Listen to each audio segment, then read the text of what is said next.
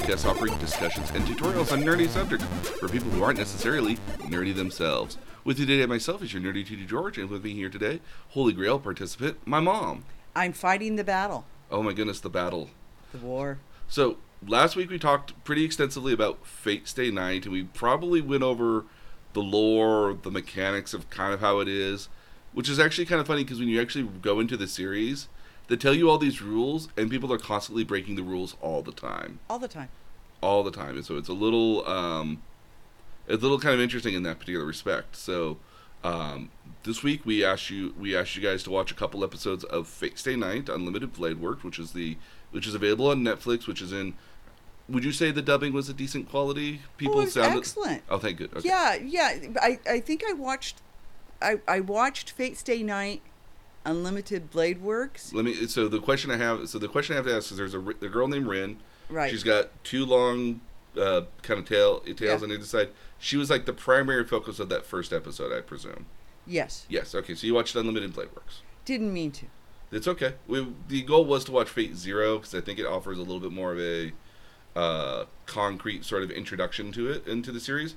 Um, plus, a lot of people describe Fate Zero as the Game of Thrones of anime Oh. because because it's because the tournament or the war, um, people die and they just die, but everything feels a lot more consequential and dark in a lot of cases. Um, plus, it's all primarily a series of people losing a lot and still somehow like getting through it more. Like in Game of Thrones, like everyone kind of loses quite a bit over yeah. over yeah. time, and Yeah. Fate Zero kind of re- mimics that in a lot of cases. Okay. Uh, but Fate Stay, Fa- but Fate Stay Night Unlimited Blade Works doesn't hurt as well either. Okay. Um, you got to enjoy Rin, yep. um, um, who is not exactly a Tsundere, um, which is kind of like the light. So a Tsundere is kind of a character that um, that initially doesn't like you, but actually has this kind of like warm spot for you at the end of the day. Kind of like changes a new leaf at by the end of it. Well, yeah. So, yeah, she, she's a bit of a prima donna. Oh yeah. Well, she comes from a prima donna house, a house of. So yeah, yeah. she- No, you get you get that pretty early on too. So, what did you think about it? Let's let's hear your thoughts on it. Okay, so um, I I binge watched eight or nine episodes. hmm um, and and easy to transition between one episode and the next. I mean, they are- they're almost seamless except for the um, the the intro. Yeah. So like if you skip Yeah. the intro and and the uh, the endings, like especially on Netflix, they just they give you that button and they automatically just and they just keep on going. oh yeah, and so it's almost like watching a giant movie. Yeah, and and that's very much how it felt actually. Mhm. And it was it was interesting because um, each episode introduced a different Character, yeah a, diff- a different noble noble servant, uh, servant yep. yeah so each one introduced a different servant so so by like episode episode it was interesting because it, it, it slowly introduced people it slowly introduced um, servants. Um, it um, definitely gave you uh, a feeling for the person That was kind of the master mhm. before you you saw them with a servant. Like you didn't know they were going to become a master and then they and then they do and you by then you already have sort of an opinion of them Mhm. so it was interesting the way that that was sort of crafted um, in in this version it's interesting because um, the mas- masters always seem to be paired with a servant of the opposite gender Yeah, that was.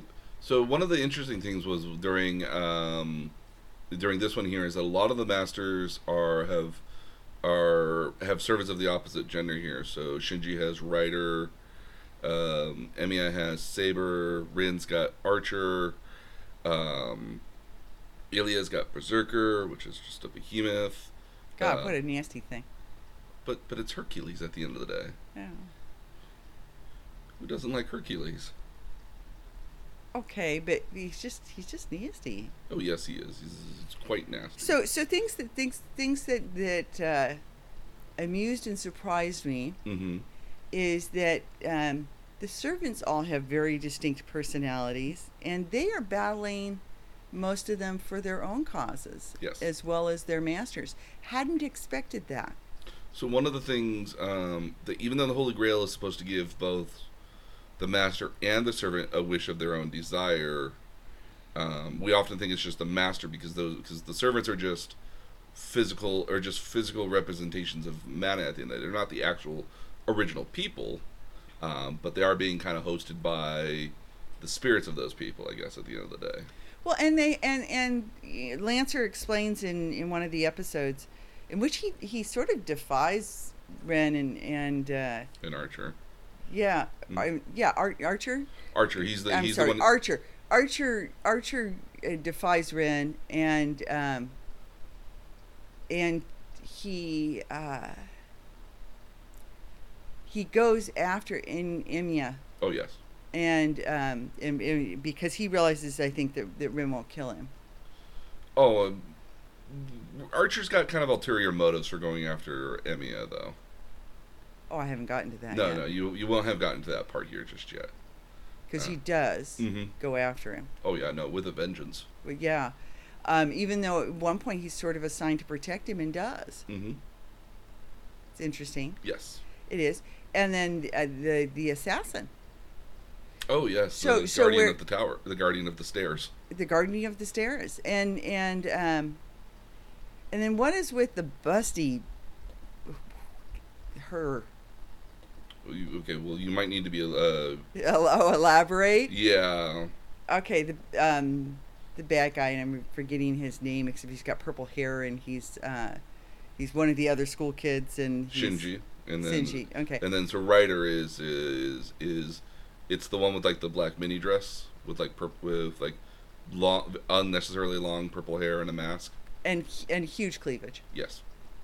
Re- remember, 2006. It's kind of you know it's an arrow it's an eroge, so kind of meant to be a little fan. Well, and I wondered, I wondered if that was why they were paired with opposite genders, because there's obviously sort of a relationship there. You definitely get the relationship between Saber and Emiya is kind of romantic, but not, in, but almost like it, it's chivalrous at the end of the day, and it's and it's, the, chivalrous. But, but there's it's the kind of the opposite way where like where intentionally like it's the knight kind of protecting his princess which is kind of supposed to be the kind of version but the genders are flipped Yeah, so like despite the fact that saber is trying to protect emiya because it's like well that's my princess emiya kind of flips it a third time by saying no you're a girl i have to protect a girl and he ends up getting himself hurt quite a bit as a result of that yeah, and you saw some of that. Mhm. Some of that happened. Uh, he stepped in to save her, and she's like, "Well, thank you for doing that, but don't ever do that again." yeah Um, so there's there's some some interesting role play, some interesting sort of quasi romantic things. Um, yeah so in the first route they Archer doesn't know who he is at, at, at this point. No, he doesn't. But he might also be letting on that he's not saying who he is. Well, he actually said he, he he says I'm supposed to tell you my name, but I don't know who I am. hmm But he's a little angry. Um, he explains quite a bit in one of the episodes, um, as you get into like episode five or six.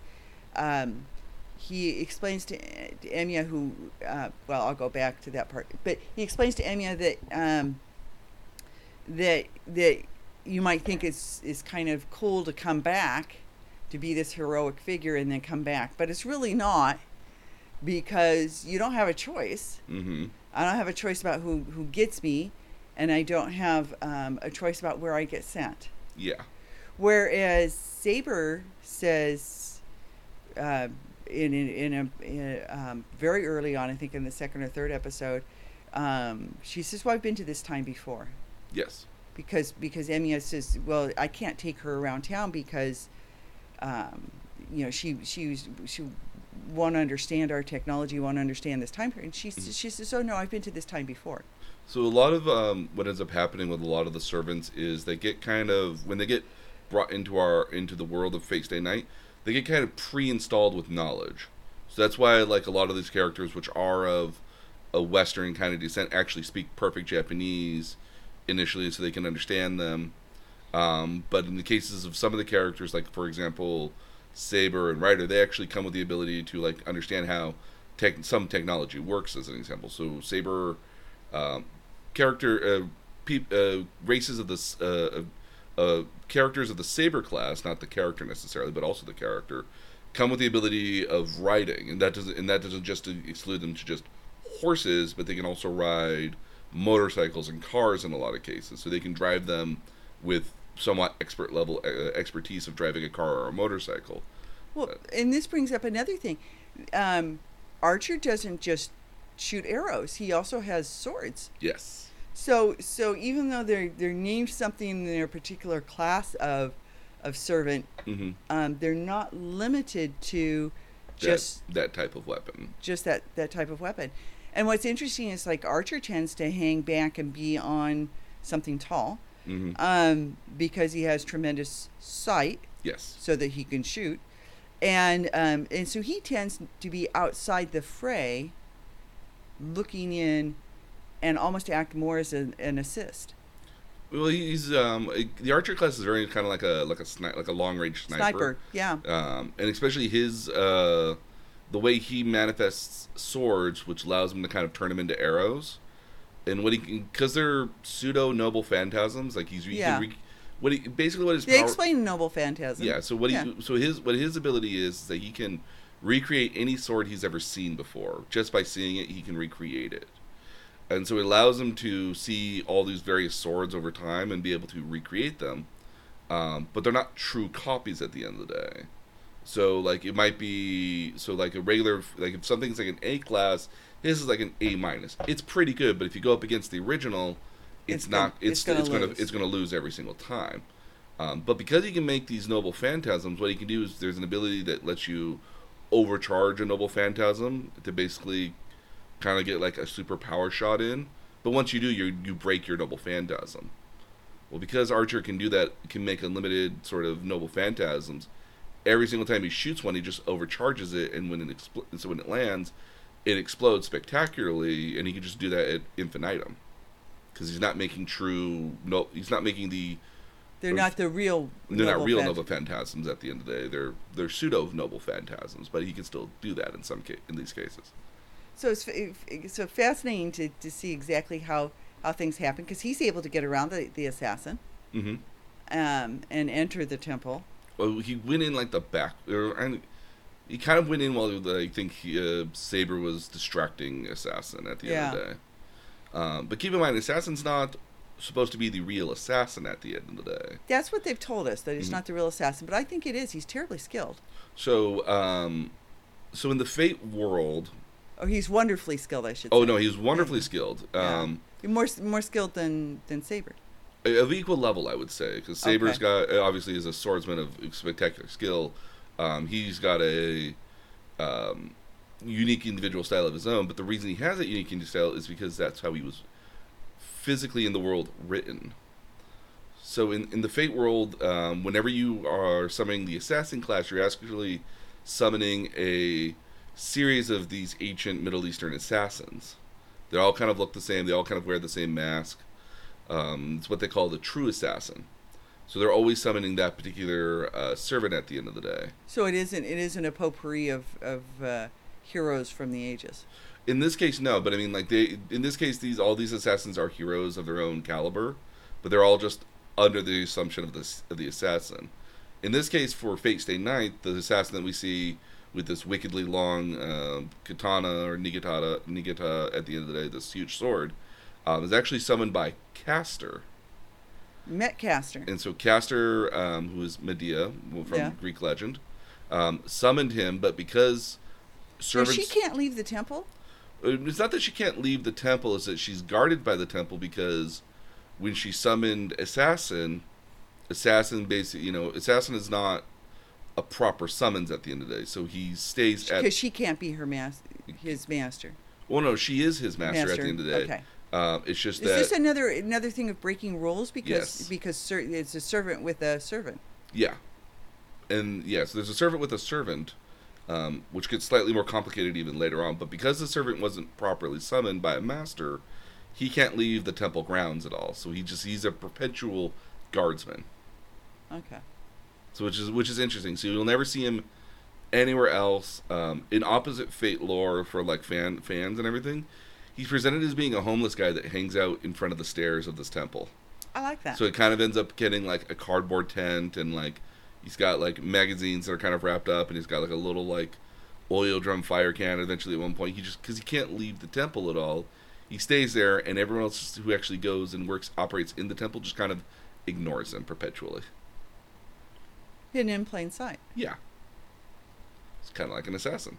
Kind of like assassin. Mhm. Okay, so things that require explanation for me, I need help. Yes, I would be more than happy to help you with this. So, um, well, okay. So, so let's first go on to to the owners of these things. If if uh, Ren uh, is a is a diva, then you have the super diva, the owner of I- I- Ilya. Ilya Yeah. von Ilya von I- Eisenberg, Yes, where is she from?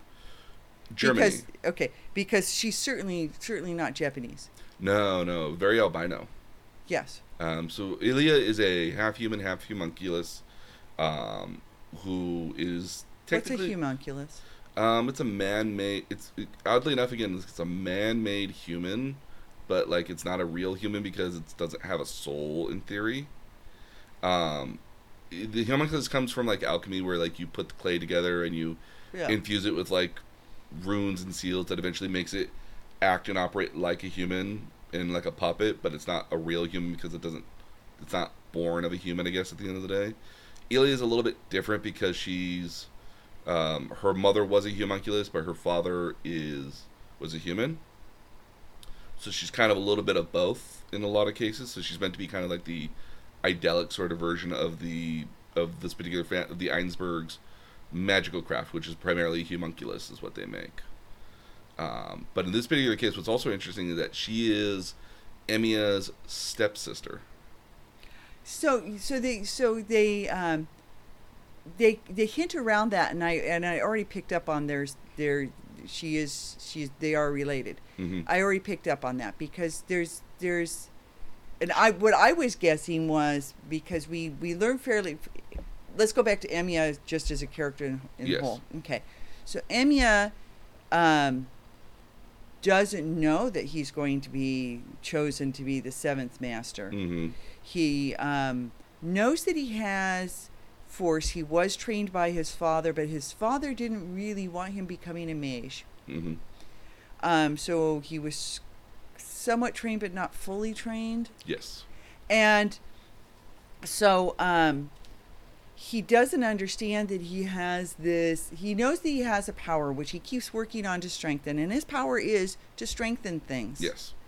So so here's the first thing is the masters, the mages have powers of their own beyond just being able to summon the servant. Oh yeah. In a lot of cases, A series of powers. Yeah. In a lot of cases, a lot. Of stored in their arms. Um, so oftentimes, what a lot of mages will have will have, especially if they are the, especially if they are the eldest in their family, um, is what they call a magical crest, um, which is kind of the um, inheritance of all of the of the family's known knowledge. The sigil. Yeah, so it's like the sigil in a, in a case of uh, Rin as an example, that comes across like yellow kind uh, kind of like a light blue circuitry that kind of forms on her arm down her arms when Right. she goes to use it. Um, and a lot of mages in and of themselves are um, their own you know force to reckon with in some Right. cases too. Um, it, with some exceptions in this in in this one here because uh, obviously Emiya has some powers but is not very well versed or trained in it at all. Um, Shinji has got almost no skill in, in magic at all. Um, He's just kind of an asshole. oh, Shinji's an absolute dick. Yeah.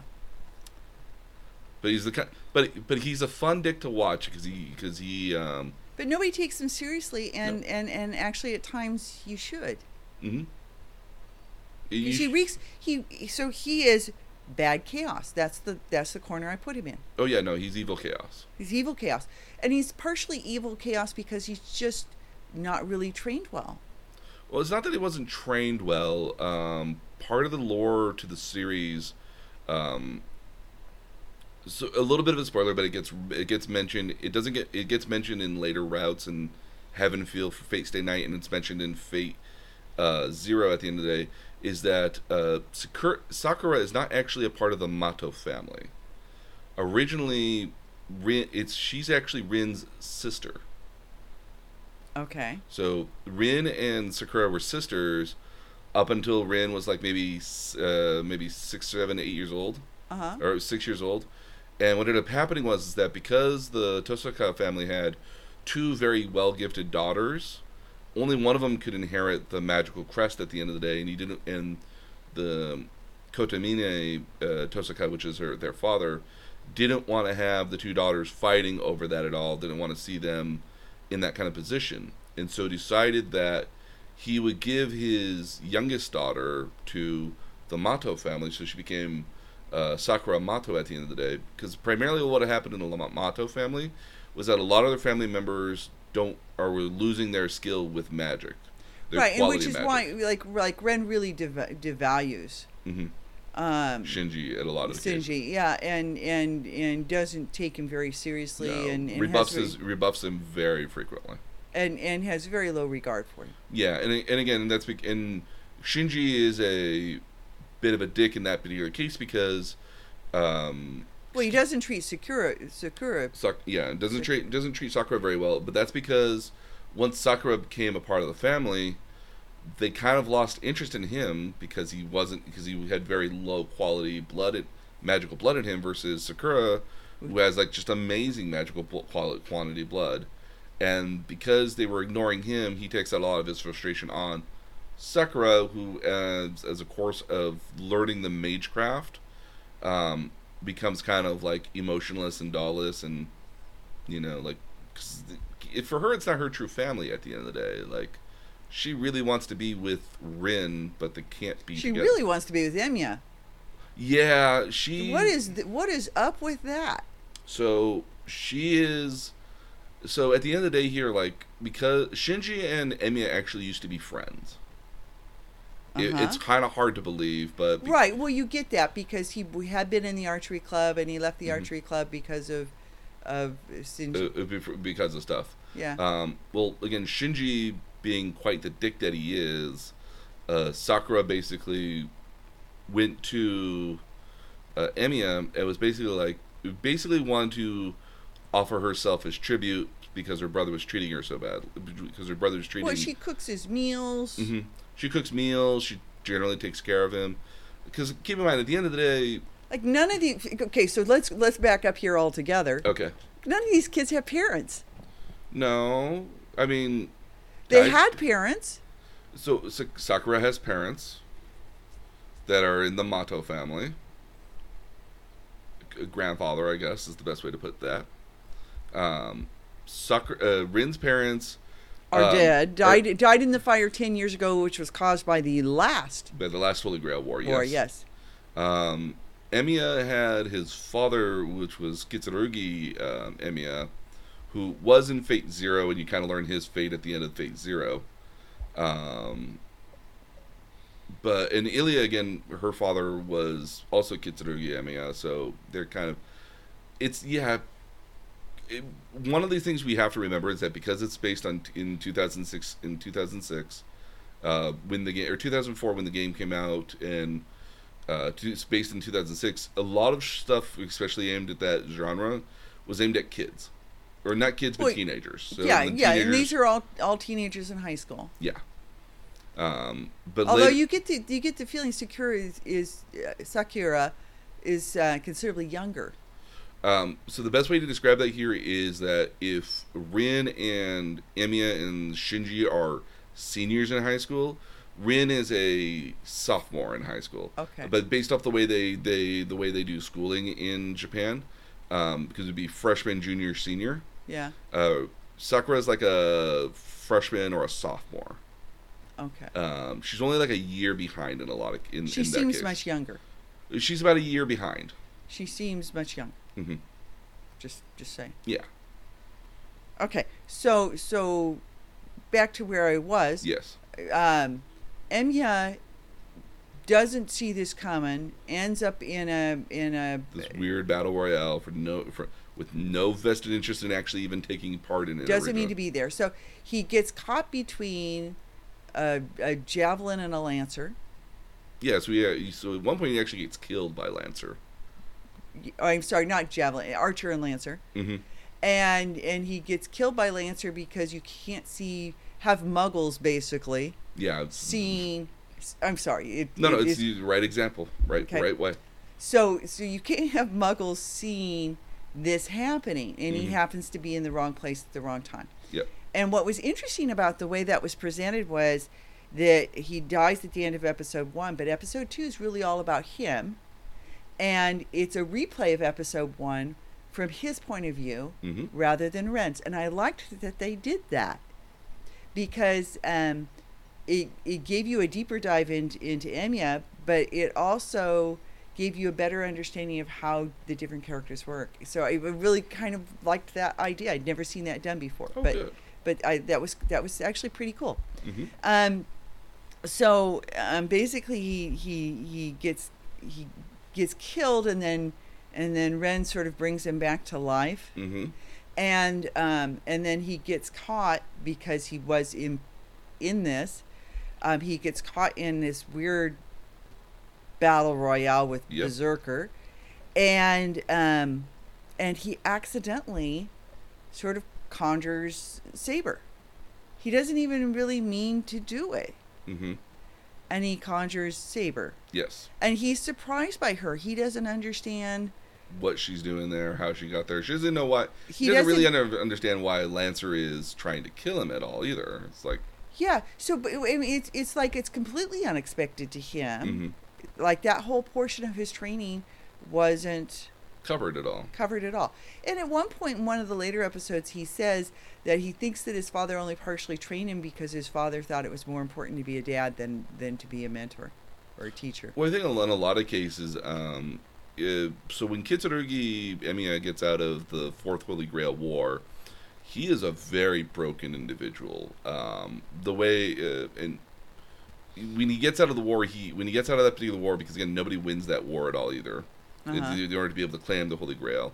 But um, but the holy but but somebody claims the Holy Grail because somebody burns down the city. No, no, uh, nobody claims the Holy Grail. Keep in mind that by the Fourth uh, Holy Grail War, uh, the Grail itself is corrupted, and what and when that uh, Kitsurugi actually was in the process of winning the Holy Grail War because he was one of the last masters surviving at that point. Uh huh. Um, but um, when he went to go make a wish on there, it was corrupted, and so as a result of it being corrupted, instead of it offering a wish, it just offered wanton destruction, which is where the fires of Okay. Fuyuki City come from. Okay. Um, in, in case in point, in Kitsurugi's case, he searched frantically to find any and anybody, and he found um, Emi, uh, he found uh, Shiro Emiya in this Yeah. case, um, and he eventually adopts him and gives him the name Shi- Shiro Emiya at the end of the day. right. Um, but in, by the time of Fate Stay Night, he's a very broken individual. He's, you know, he's tried you to do go. see you you do see him that way because they do portray him some with, with some of Emiya's training. Yeah, so um, I think in a lot of cases he didn't want to train Emiya in Magecraft because he had such a. Because if you, watching Fate Zero, you see that he had a really kind of shitty life as a mage. Is basically he's a mage assassin. He hunts renegade and heretic mages at the end of the day who practice um, bad magic that, like, like a lot of cases, that create vampires and other like world-ending plague sort of stuff. Um, he was the guy who hunted people down, bad like mages. an auror. Yeah, like an auror, but like, but keep in mind that when he as him him as an auror with like a rocket launcher and, and like big heavy machine guns, We're making the the assumption that everybody knows Harry Potter here. which will be a topic here soon, actually. Oh, I'm really good at that one. Yes. So Harry Potter will be a topic soon, Okay. but again, like, but you see the parallels to Harry Potter here as well in a lot You of do. cases. You do. Well, ma- okay, if I were to line up you know heroic stories or, or series that, that I truly enjoy right down from from Chronicles of Narnia which is like one of my favorite children's series and read it to all of you um love the idea of going through the closet hmm um if I were to line them up and you you took that and you took Harry Potter and and this is an example um and you know and, and there are a couple of others I could throw in there. They all do have this a lot of similarities between being special being unique. I mean th- really the thing is being special being unique finding a way to excel at what is your gift. Hmm and then overcoming obstacles and overcoming evil. Mhm. and and there's a um, I find in this one I find in in in all those sorts of stories a basic morality Yeah.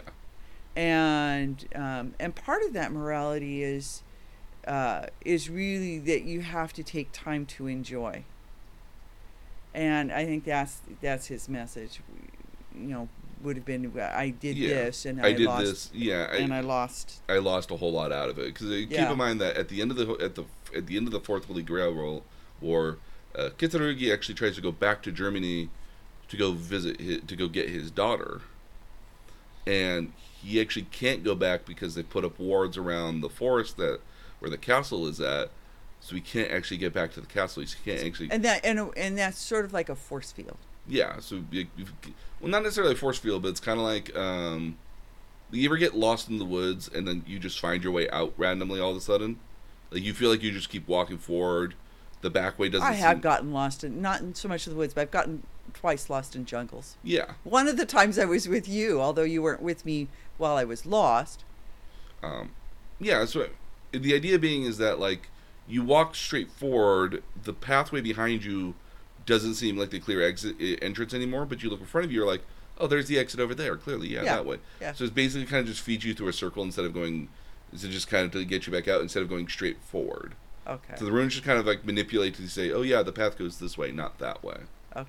And so he's not able to get his daughter, which at the end of the day, like Ilya feels really hurt that her dad never came back because the dad because Kitsurugi said he'd come back, Yeah. and so she's really pissed at Emiya because like oh, well he never came back to me, but he started a whole nother family and has somebody else. Yeah.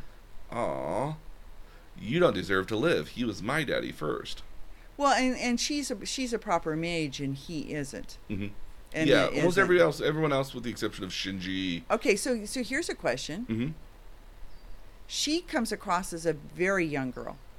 Yeah, probably like 11, 12 years old. Okay, and and Emiya is older, but okay, so Emmy is really somebody else's child. Yeah, Okay, got Yeah, it. Emi- I, yeah, I Emi- was trying to. trying yeah. So uh, apology. Yeah, Emmy is a, is somebody else's child.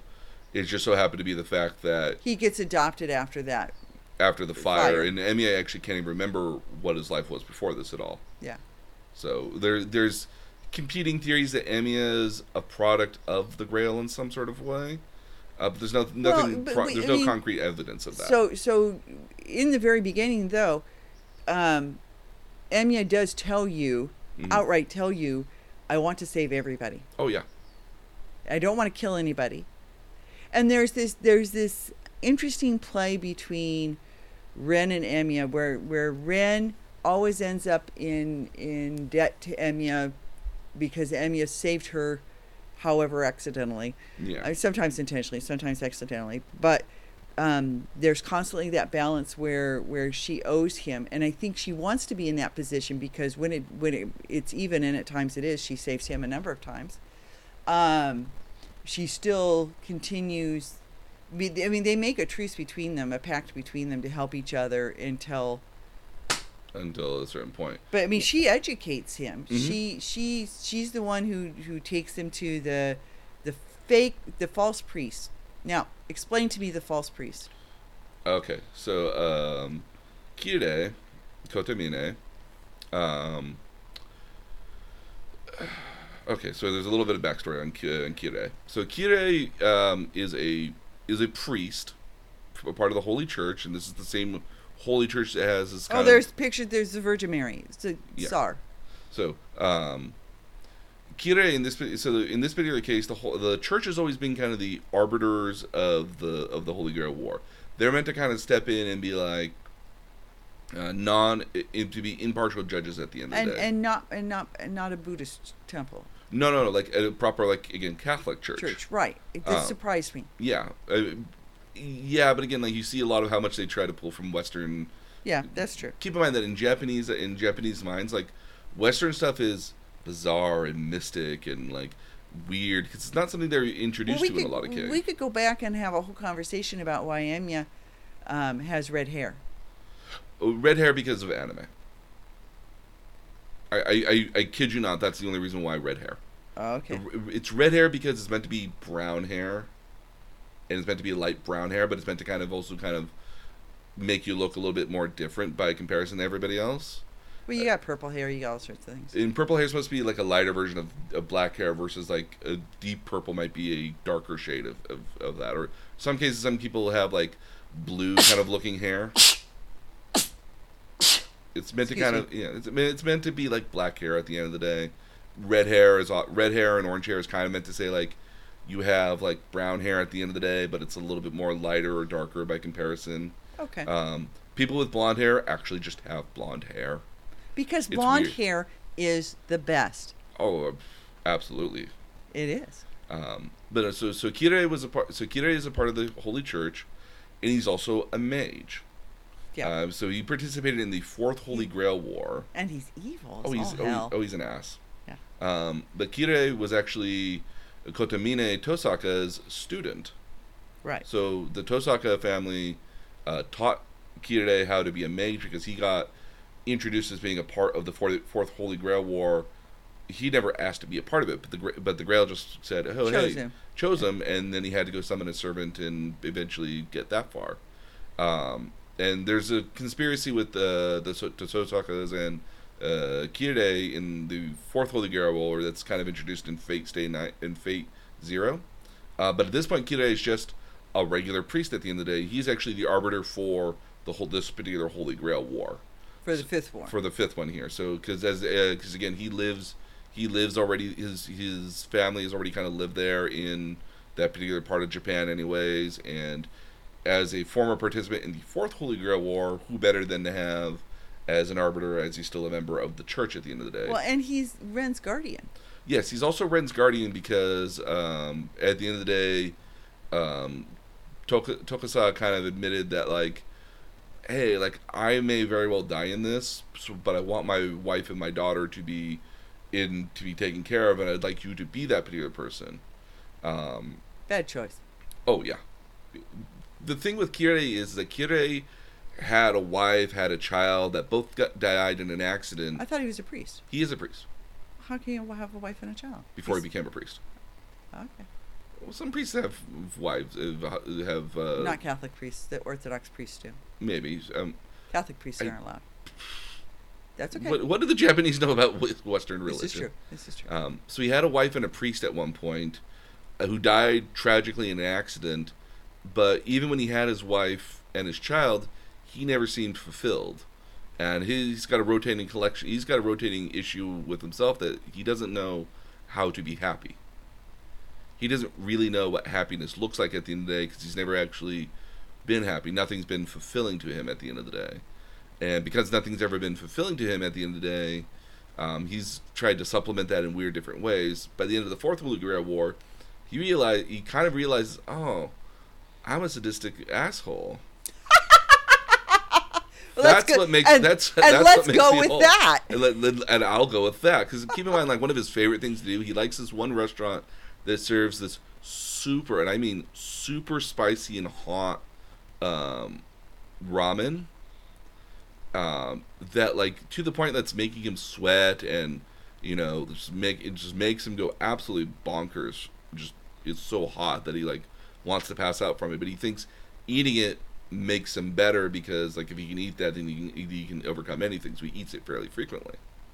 Um, but Kirei again is a is a nar- is a giant narcissist masochist. At the end of the day, he loves to torture people, and he um, it's what he finds He- rewarding. well, and and and where I got a sense of him um, was It's just that smile and the way he Well, talks. Well, yeah, but he, um, so Ren takes takes Emiya um, to to Kyrie Mhm. to um, to be educated. Now realize I find I, I found the name.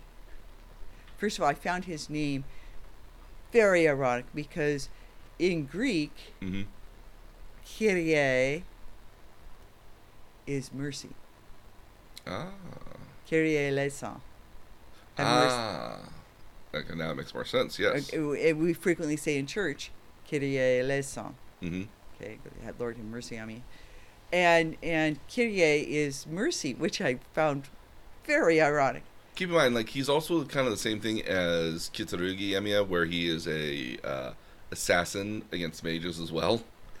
Um, uh, there's a whole other story behind that than in the fate lore of holy assassins. Um, but no, yeah. So the reason again, Rin calls him calls him a fake priest at the end of the day is because Rin was there when he was being taught magic and magecraft, and so she knows that he's not really a priest anymore because he had to renounce his faith in order to become a in order to become a magus. So he But he's could, still pretending to be a priest. but but it, but he and he lives and he lives in a he church. lives in the church and he is um, by all accounts he's still a priest at the end of the day. still acting. Um, okay, and- so so what what really I found um, chilling Chilling. Oh, chilling um, was that he takes great delight in explaining to Emiya. Emiya wants to save everybody. He wants to save the world. He wants to be. He wants to rescue mankind. mm-hmm.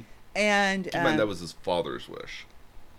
yeah, His father had that same exact wish, and he fell out of love in that, uh, due to the Fourth Holy Grail War. right. Um, and And when we say his father, we mean Kitsurugi Emiya Yeah, versus Shiro Emiya, yeah. So his his adoptive father. his adoptive father. Yeah, tells Yeah. him the stories Just of saying. of when he was a mage and how he was saving everybody and how he was a hero for hero for justice and peace and um, kind of like the night before he died, like he said, and nobody can really, be, you know, like you know. Emmy asked him, like, "Well, what made you stop wanting to be a hero?" And he's like, "Well, I grew up." Yeah, so so um, Kyrie takes great pleasure in explaining to Ren, you don't have a choice. You've been chosen. Your your choice is you could allow your your servant to be killed, hmm and then you could come live with me where I'll protect you. Because the church is kind of like a neutral territory. Right. Yeah. And and if you come live, but you can't come with live with me if you have a servant. hmm He explains that. And he says, but otherwise, you're going to have to murder everybody else. And and and Emiya goes through all the the possibilities. Can't this can't can't this happen? Can't this happen? And and uh, takes great pleasure in explaining to him why it can't. You're just going you're going to have to murder, and that means you're going to have to murder Ren at some point hmm and um, and you're gonna have to murder each of these other masters. There's no other way around it. Um, and, you know, and then the servant, those servants are are go are free to go serve someone else, Yes. Which I assume becomes important later on. Yes. Yeah. Um, Quite literally in some cases. yeah, yeah, no, I'm that's what I'm thinking. So um, you got a lot of rules first of all in that particular um, episode, which I think is the end of episode two or the beginning of episode three. One, it's like the. I want to say it's episode two or three because the entire like bit with Rin is just what they call the prologue, and then the one with Emiya is the actual first episode in the way in the timeline of stuff. Oh, okay. So I bet it's probably by like the second or third episode at yeah that point. so yeah so second or third but i found it i found it a very instructive i found it chilling because he took such pleasure abs- the yeah entire time. in explaining to him no it's going to corrupt you and you have no choice hmm this is um, the way it has to be. and at one this point at one point Amy says well okay then i'll die hmm What I find kind of interesting, and um, going back to Rin for just a second, was just that Rin knows she has to eventually kill people. She's been kind of training with the intention of having to so she's probably very sanguine about it yeah she she has to kill somebody about it eventually um, but at the end of the day i really actually don't think she has it in her to do it which is why she doesn't just off Emiya right away she could off Emmy any number of times, and Mhm. she feels like it's unfair when he was unprepared. She feels like she pulled him into this.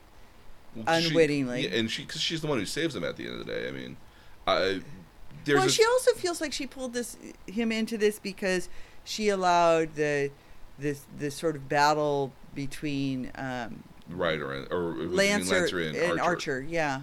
which is a uh, great little fight when you begin with it right Oh gosh, it was, it was because so understand that when she first conjures up her servant, she wants a saber, and she d- she times it just right. She does it everything just perfectly. She forgot that her clocks were an hour off. mm-hmm So somehow, when her father died, or when her when she found when she found the necklace, So she used the necklace as catalyst um, for so so the way you summon a servant is that you have to have a catalyst for it for to summon them, and generally the catalyst is usually something um, from the servant in a lot of cases. So as an example, when um, Kitsurugi summoned Saber at the end of the day, he had Avalon, which was the scabbard for Excalibur. So it was held and owned by Saber at one point. That's how he knew he would he would get uh, King Arthur at that particular point, or Artoria at that point.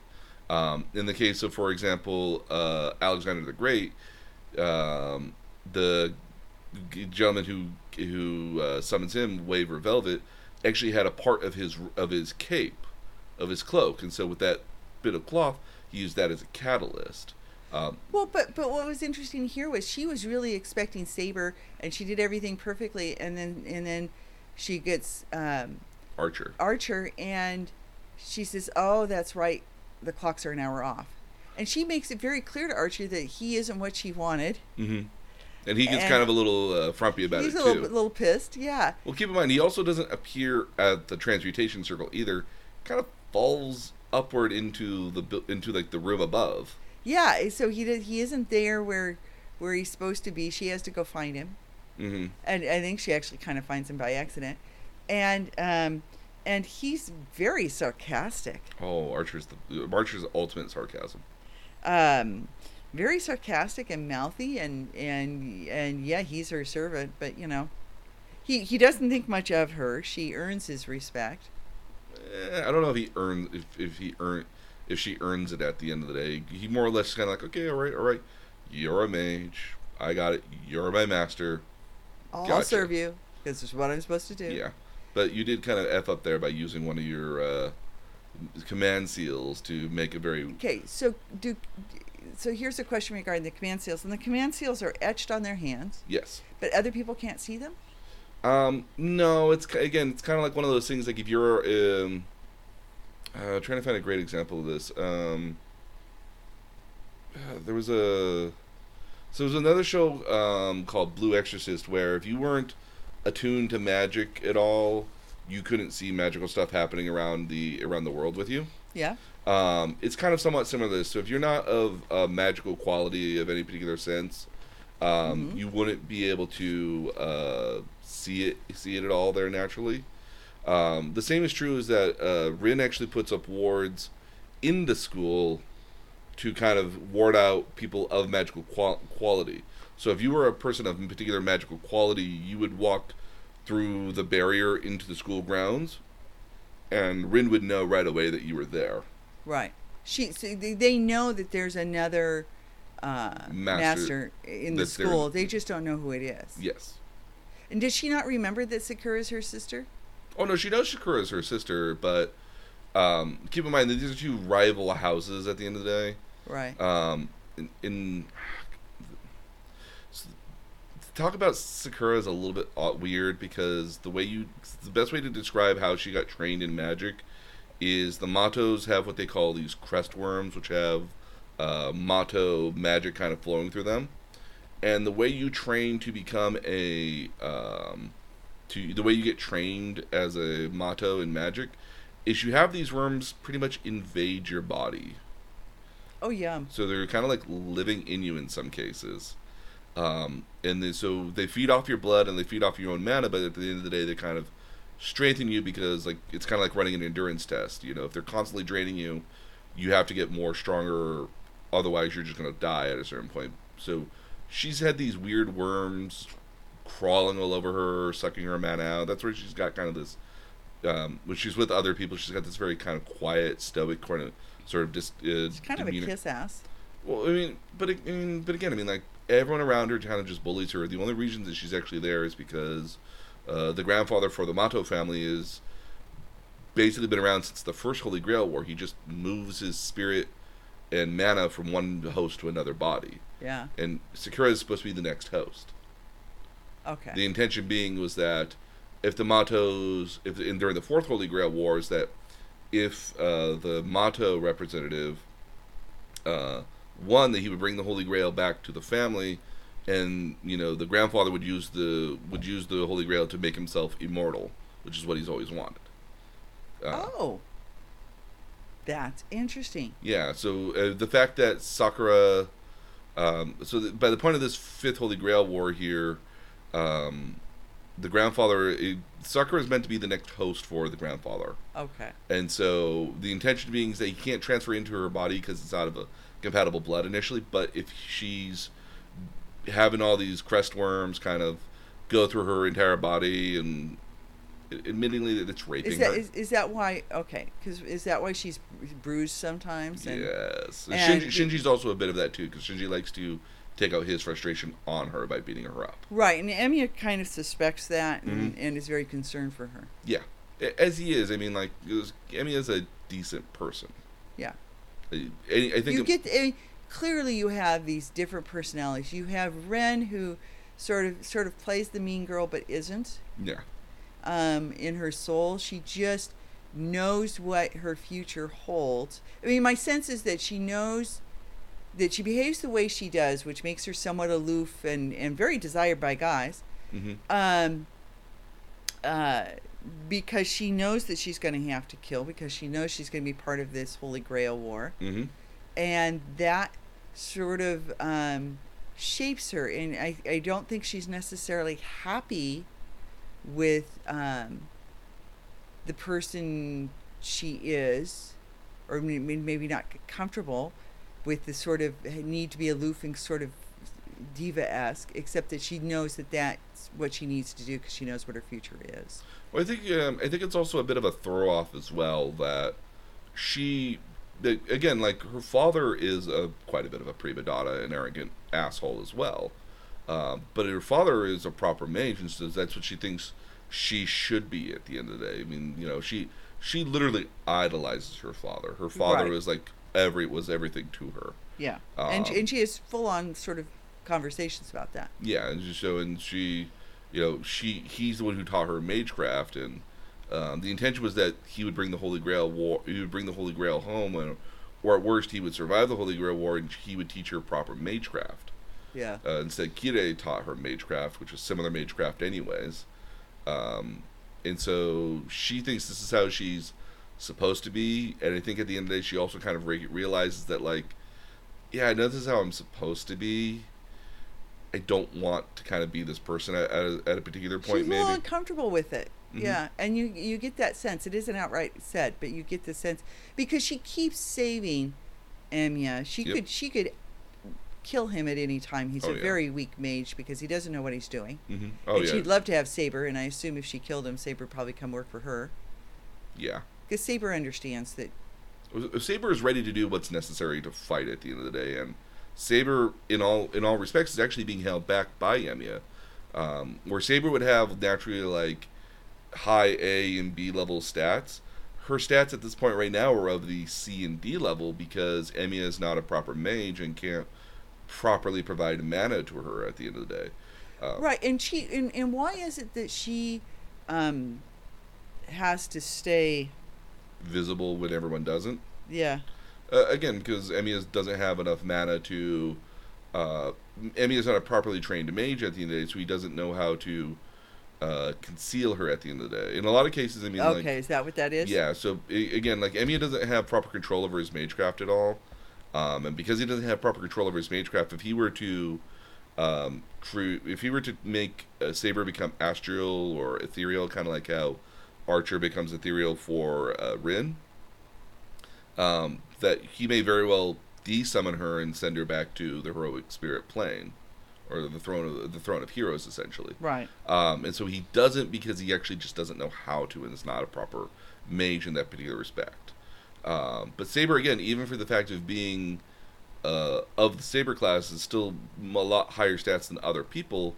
It's that she could have a lot higher stats. It's um, it's like putting like a professional driver in like a beat up like uh, just like a, like a beat up Nissan Altima versus like if you put him behind like an actual like race car or something Formula a, One, a yeah. Formula One car, like he would just be able to do circles and donuts around. He would just be able to just zip around perfectly fast, and that's kind of the way Saber is right now. She's, you know, she's in like the body of like a of like an eighty year old when she needs to when she could be in the body of a sixteen or seventeen year old, which is Right. how old she is. Um, Yeah, so that that to me was was really interesting.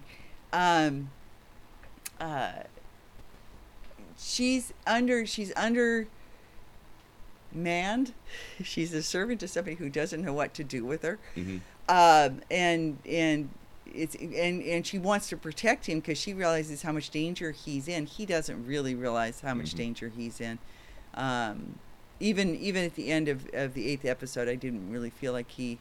He got it. Yeah, and and this is after he's apparated into a temple because he's so weak that that others can read his mind, and and Saber can't tell him who she is Be, well, yeah. Part. I mean, because people can read his mind, and then that will let on to others what her skill set is. yep. and um, and and so she because eh, so explain this to me. So there's the the scene between Saber and the assassin in which he doesn't want to know who she is because then he's got to tell her who he is. Yeah. Explain that.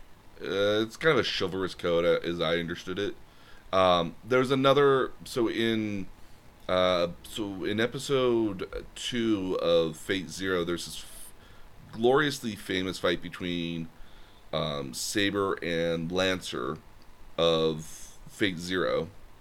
Um, and Lancer is basically kind of like, you know, I don't care who you are at the end of the day. You are a, a noble. You are a noble person. I can tell you are a noble person. And after fighting with her, with Saber, he because keep in mind Saber's Excalibur is hidden in shat. It is hidden by light at the end of the day, so it looks like Right. That's why the blade. They, she explains that. That's why the blade is Mhm. transparent. is transparent. He actually in the por- in the process of colliding his uh, spear with her saber can actually see eventually at one point how long the saber is, and as a result realizes, I know exactly how long your blade is now. and he tells her that. Mm-hmm. And, uh, and then Fate Zero too. And in Fate, so eventually in Fate Zero, she reveals who her sword is, and she, uh, as a result of revealing who, who what her sword is, she's like, ah, so that's who you are. Um, and he says, I, you know, it's like, this is who I am. You know, you don't know who I am, and I'm a lancer of inconsequential knowledge. But even Saber's still like, no, you are a knight at the end of the day, and I'm chivalrous with you. Um, I think that's somewhat of the same thing with um, Assassin at the end of the day, is that he is very much a swordsman. At the, at the end of the day, he would have probably been even better summoned as a saber by all extents of purposes. Um, just that Saber was already summoned at that point. And so, I, I my understanding was was just the silver the chivalristic nature of it. Because even then, he's kind of like he gives he gives Saber the chance to not have to fight, and waits until she's purposely ready before he actually strikes at her. And and and in the end, he actually gives up his high ground. Yeah, And she says, "Why even. would you do that?" yeah. Oh, to be even, but also for my killer strike it that I have coming toward you. Yeah. So, um, yeah, there's again, there's a lot of like chivalry that happens that for a lot of mages is not the most desired trait to have happening because it's like, uh, wait, no, you shouldn't be. You should, it should be all out war. Yeah. And, and in Fate Zero, they, there's a lot of masters that do that as an example. So Kitsurugi actually doesn't work with Saber almost throughout the entire bit at all. Um, Kitsurugi actually has uh, Irisviel, or just Iris, who is Ilya's mom, as she pretends to be Saber's master throughout the entire war. So they travel together actually. Oh. Um, while Kitsurugi is actually in the background, often at a distance with like a sniper rifle, just waiting, like, okay, come on out, master. Let me just take you out with a single bullet, and we'll be all done here today. And it, he literally goes to a point of like, there's a master in a hotel. He actually pulls the fire alarm and gets everyone out of the hotel, and even tricks you know the staff is saying, "Oh yeah, everyone's out of the hotel," and then blows up the entire hotel to take out the master that's how much he doesn't work with Saber at the end of the day. And he actually makes a point of saying, you know, it's like I wish I hadn't summoned Saber because we just don't work well. Because again, We're her- not good. We don't compliment. we don't each other. compliment each other. She's a very and even at, even to the point where like Saber doesn't like being Kitsurugi's uh, servant at the end of the day because Kitsurugi is a goes from the shadows where Saber thinks no, you should fight Be honorably in the Yeah, open. You know, yeah. be you know if you're gonna if you're gonna do battle, declare that you will do battle and be guerrilla- be, honor- warfare, be honest about it. And again, Kits- Kitsurugi is guerrilla warfare, absolutely. Yeah. yeah, so so that, that I I found I found it really interesting to see who was paired up with who. Mm-hmm. Um, Ilya with Berserker is just Oh, it's a match made in hell. yeah, because she's such a such a snotty little thing. Well, she's but the way she talks though is the best That part. High just- voice. She's very proper and nice, and now Berserker is going to kill you. yeah. Yeah, so, so I, she's um she, she's one of my favorite characters, uh, ironically in a lot of cases. Um, but Saber for me is still obviously going to be my character at the end of the day. I, I appreciate. Um, I, I I fell in love with the design. Like the second I saw it was like a female knight. Yeah, yeah, that's what a female knight would look. And then I heard it was King Arthur. I was like, whoa. Well, okay, so so and here's and here's something I had a question about was was they're sitting around a table, um, Ren again episode two or three, and um, you know, and it's it's Ren and Emiya and and Saber, hmm and and uh, and Ren says you were once a king. Hmm I know you were a king. So so sh- she she knows who it is. I believe Emiya. I I believe at one point Emiya makes a point of, of, learning it as well. I think uh, Rin is just a little bit more smarter on the uptake, and in, especially in the case that Rin, as Saber recognizes that Emiya is not a properly trained mage, but Rin is a properly trained mage. yeah. That like, oh, I could probably trust her a little bit more than I can Emiya. Well, and she likes the idea that they're, you know, she she she chides Emiya for entering into uh, the sort of the truce, the the pact hmm with, Rin. Ren, Yeah, in which the two of them agree to act together until it's basically just just them. the, the two of them. yeah. Yeah. and um, Because she's obviously worried about Rin just coming behind her, behind Emiya, and just being like, yeah, so she and she she says, you know, she chides him and she says, well, you know, you need to talk to me first before you do those things. Is this the agreement? And he says, yes. She says, well, then I'm good with that. Um, so so it's it's as though um, she's really kind of in the driver's seat directing him, even though she's his servant. when I, yeah. And they talk about pacts and they talk about about servants working together. Mm-hmm. It's And- not unheard of before. It's, yeah, it's no, before. yeah, and they acknowledge that. And and um, Archer doesn't seem to mind the pact. No. Um. But Archer, I mean, 'cause- again. So again, one of the Archer things doesn't want the the Holy Grail. He doesn't have he doesn't have a wish because he also doesn't know who he is either. He doesn't know who he is, but he doesn't have a wish. And Emiya um, asks him, and he says no. And he, he really rather dis. He he would it would seem like he would be a good match with with Emiya because he doesn't really want the brutality. You're smiling. Yeah, I'm smiling because it's a plot that comes up later. Oh, because because he makes it very clear he doesn't really want the death and destruction. He doesn't want the holy. He doesn't want the Holy Grail. He's he's not. So one of the things I will tell you about Archer um, that does come up a little bit later. That's not an immediate spoiler for this at all. Um, so Archer, He would be my guy. Archer would. Yeah. Oh yeah, no, he's he's- excellent choice. Um, so Archer is what they call a counter spirit. Um, so there's kind of like this divine sort of um, entity that kind of exists uh, that also kind of controls uh, the throne of heroes, which is where all these heroic spirits get summoned from at the end of the day. Um, it's kind of like having a library of all these different heroes in which you could pick from. So they're all just hanging in a room waiting to be called. Um, I, I like to think it's kind of like Stonehenge, where they're all just kind of like all those stones are just other heroic spirits just kind of hanging out until they're needed, and they just get pulled Stone out. Stonehenge is awesome. Oh yes, You have to go. I have to go get a one day. chance, Yeah. um, it's it is awesome. so uh, yeah, there's it's a giant giant library of like all these heroic spirits at the end of the day.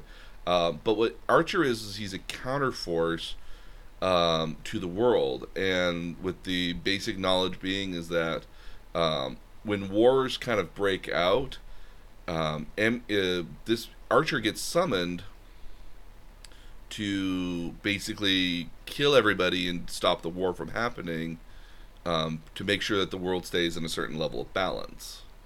Um, he and- talks about balance. yeah, and so and, and again because he's a counterforce to to the world, Okay. um, and so he's for for centuries he'll just get summoned randomly, and he doesn't know. You know, he kind of has a vague idea of what's going on when he gets summoned, and he knows what he has to do when he gets summoned. He basically has to go out and do all this wanton killing, um, unnecessarily, for all these other all these other events. So he just basically travels through time, killing people, and Archer kind of regrets kind of having to do that.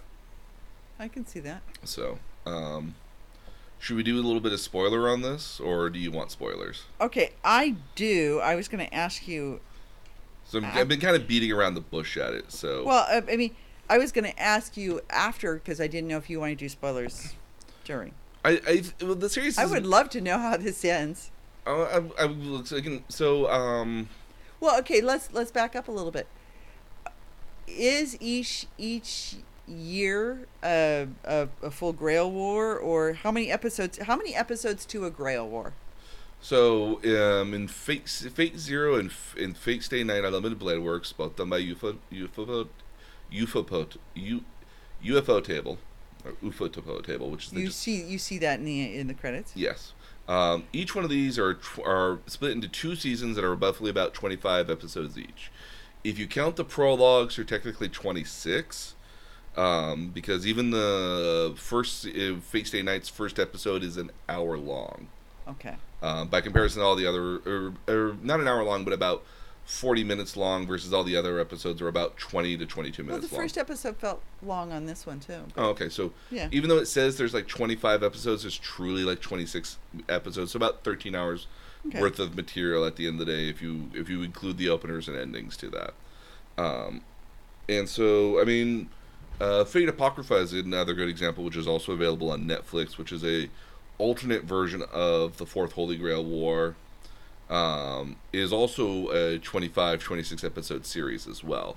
So typically they're about 25 to 26 episodes typically.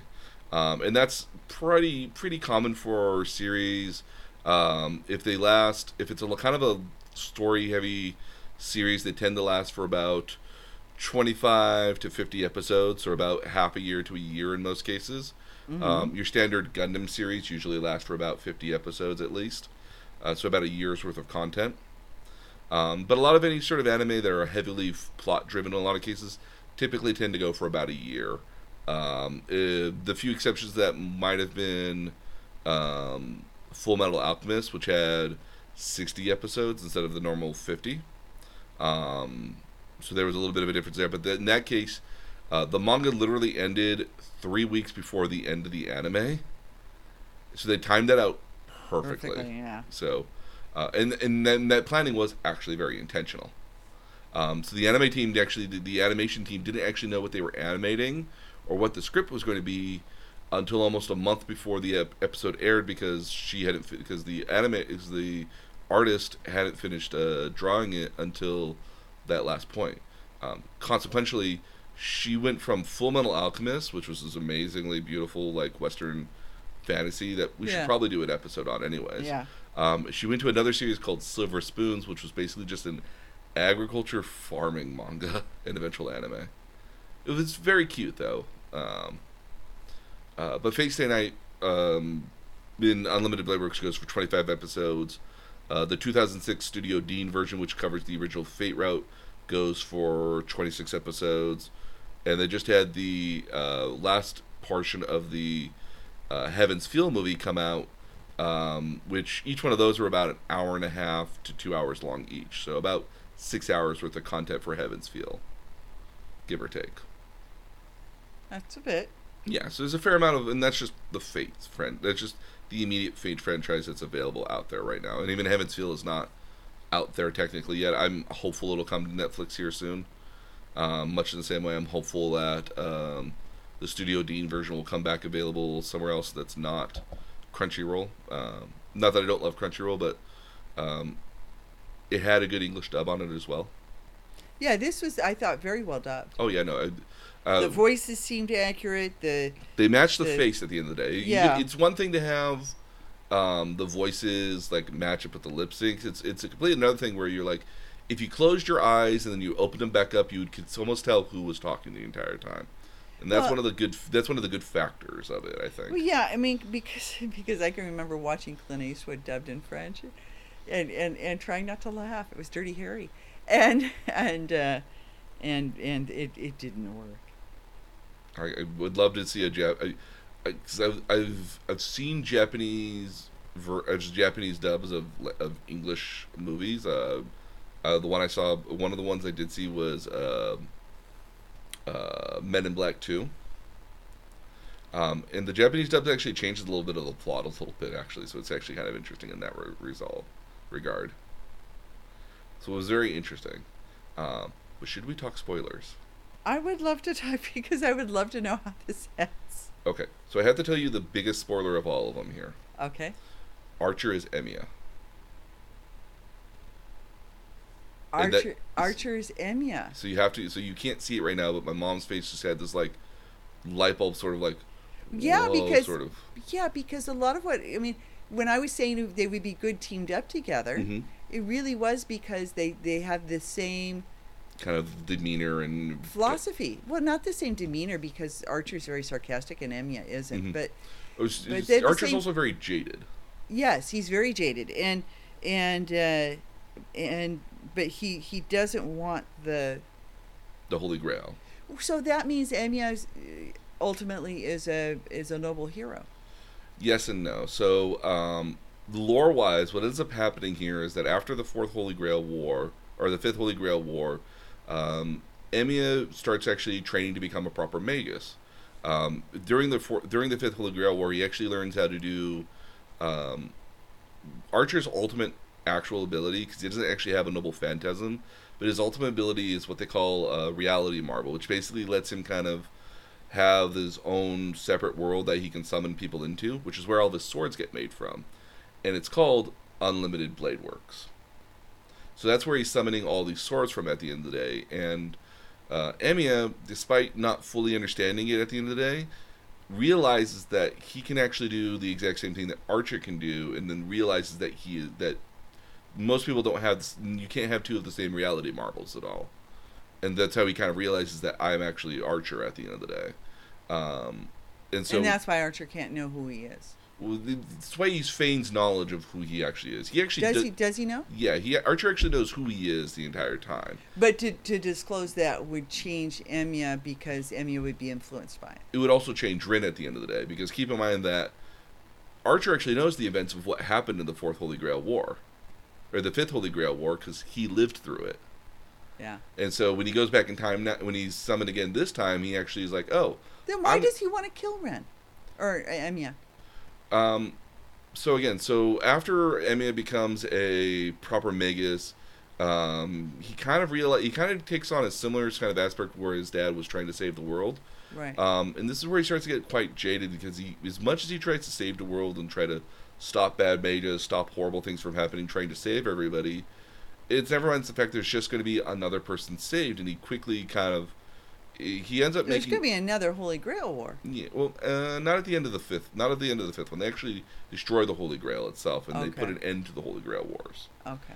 Um, but Emiya, after the end of the fifth Holy Grail war, um, is trying to be this hero that he thinks that he made this promise to his dad to be, and as a result, he promises himself to this counter to the counterforce, to the world essentially, which makes him a part of the counterforce. And as an element of the counterforce, he, he's going around killing all these people, and that's where he realizes that like it doesn't matter. Human human mankind is horrible one way or another. There's no there's no point in being a hero because you have to do all this horrible stuff that really kind of grinds at your soul at the end of the day. So Archer doesn't want the Holy Grail at all because he's in the right place at the right time to kill his former self, so he doesn't have to go through the pain that he went through. So he could stop himself from, From- having having this mm. awful jaded Well, realize yeah, like he he, he real- could die he could die idealistic. he could ideal, idealistic. He won't have to go through. He's gonna he's gonna save himself from all this eventual pain that his self refuses to not give up his ideals at the end of the day. Because his younger self is very idealistic and such, Yeah. versus his older self is very much kind of like, God, I wish I'd never done this. I wish I'd never done this at all. Um, and what ends up happening here is that if you go back to the very first episode, Rin summon uses a pendant as a catalyst, correct? Right. That's the same pendant that she uses on Shiro to save him because the pendant's of, ma- of a magical as it has her magic infused into it. Right. So when at a, at a certain point here, um, Rin thinks she brought the necklace home with her, but she actually left it with Shiro. So Shiro And- has and- the necklace, and so that's actually the in, it's actually the catalyst that which summons uh, heroic spirit Emiya or Archer.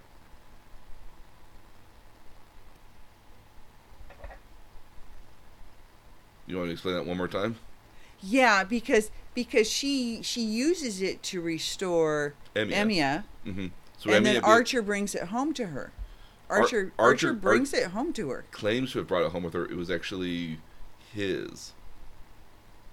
Uh, because again he kept it all this time because um, at the end of at the end Got of it. at the I end of the, so at the end of the fifth Holy Grail War, um, Rin and uh, Emiya become a thing for a while. yeah, you can see that that's going to happen. Yeah, so they become a thing for a while. Um, he sort actually, of foreshadows that. yeah, so they be, they become a thing, um, and uh, eventually they kind of separate from each other for whatever reasons, um, and I assume he has to kill her. No, no, no. no Okay. But Rin, Rin make it. Rin, Rin and Emiya make this out alive at the end of the day. Okay. Nobody else does, but Rin and Emiya make it out at the end of the day. Okay. Um, Shinji doesn't make it out alive at all. And shouldn't. Uh, Kirei doesn't make it out. That's good too. None of the uh, so uh, one of the things At will- what point does he realize that that he's uh, Ilya's Ilya's his stepsister? oh she tells him outright Okay. when they first meet. Um, he doesn't realize the He, he he she does she does reference it, Mhm. except it doesn't sink in. it doesn't sink into him. He has no idea what she's talking Talking about. Um, and they don't go into great detail uh, over that either in most cases. Um, what ends up kind of so as a bit of a so one of the things you have to know is that Caster has her noble phantasm is a dagger that's called Rule Breaker, Uh huh. and it allows her to break the rules of stuff. Um, and she and one of the things she does is that in a fight between her and Saber, um, Shiro uses one of his command seals to make Saber stop because he just yells stop and doesn't realize he's using his command seal. Right. So as a result, Saber hesitates in delivering this final blow blow to Caster. Caster stabs Saber with her rule breaking dagger and steals uh, Shiro's uh, command seals. So now Caster becomes the master of two servants. Of She's both- the master of saber. She's she becomes the master of saber and assassin. Ooh. Oh, it gets worse. So when Archer comes there to um, to so Rin summons Archer at one point. Archer basically goes up to Caster and sa and basically who has who's actually been conspiring with Caster. Hey, uh, will you use your rule breaker on me and I'll become your spirit? I'll become your servant as well. And she's like, yes. So now she has three servants. She has both Archer, Saber, and Assassin under Caster at one point. So so then who does Rin have? Rin has nobody. And Emiya has nobody. and has both nobody either. So they end up actually going to find um, Ilya to ask for help. Uh, they can't find Ilya, and then they eventually go to Lancer to ask for help, who readily agrees to help them. Um, so they end up uh, who is Lancer's master? Kirei. Okay. So um, what actually happened was is there, there's another woman named uh, Baz- Balzette, I want to say, not Bowsette, but Balzette. Uh huh. Um, she's a part of the Magus Association. They, the Mage Association always asks to have a person in the Holy Grail War. Um, and what ended up happening was that Kirei um, found her, removed her arm, took her command seals, and implanted them on himself, and unwittingly became the master of Lancer in the process. So Kirei, even though he's an observer, he's actually the master of Lancer during this Holy Grail War as well. Okay. So he's not. So he's not acting as a proper participant. Um, and so, by the end of it, what ends up happening is that you have, um, Lancer agrees to fight with Archer, because they always have to have a fight. They they don't Right. like each other. They're, they're Yeah. cats and dogs. Yeah. Um, but during this process, because Archer is distracted by Lancer, Rin and uh, Shiro um, or Emiya go to try to defeat Caster and her master at the end of the day, who just happens to be Shiro's teacher. Okay. I know you didn't see that coming, huh? Didn't see that coming. Um, what ends up happening is that um, Archer ends up in in the process of trying to defeat both of them. Like, By the by teacher, we mean the teacher that kind of quasi lives with him. He lives in uh, rents her house.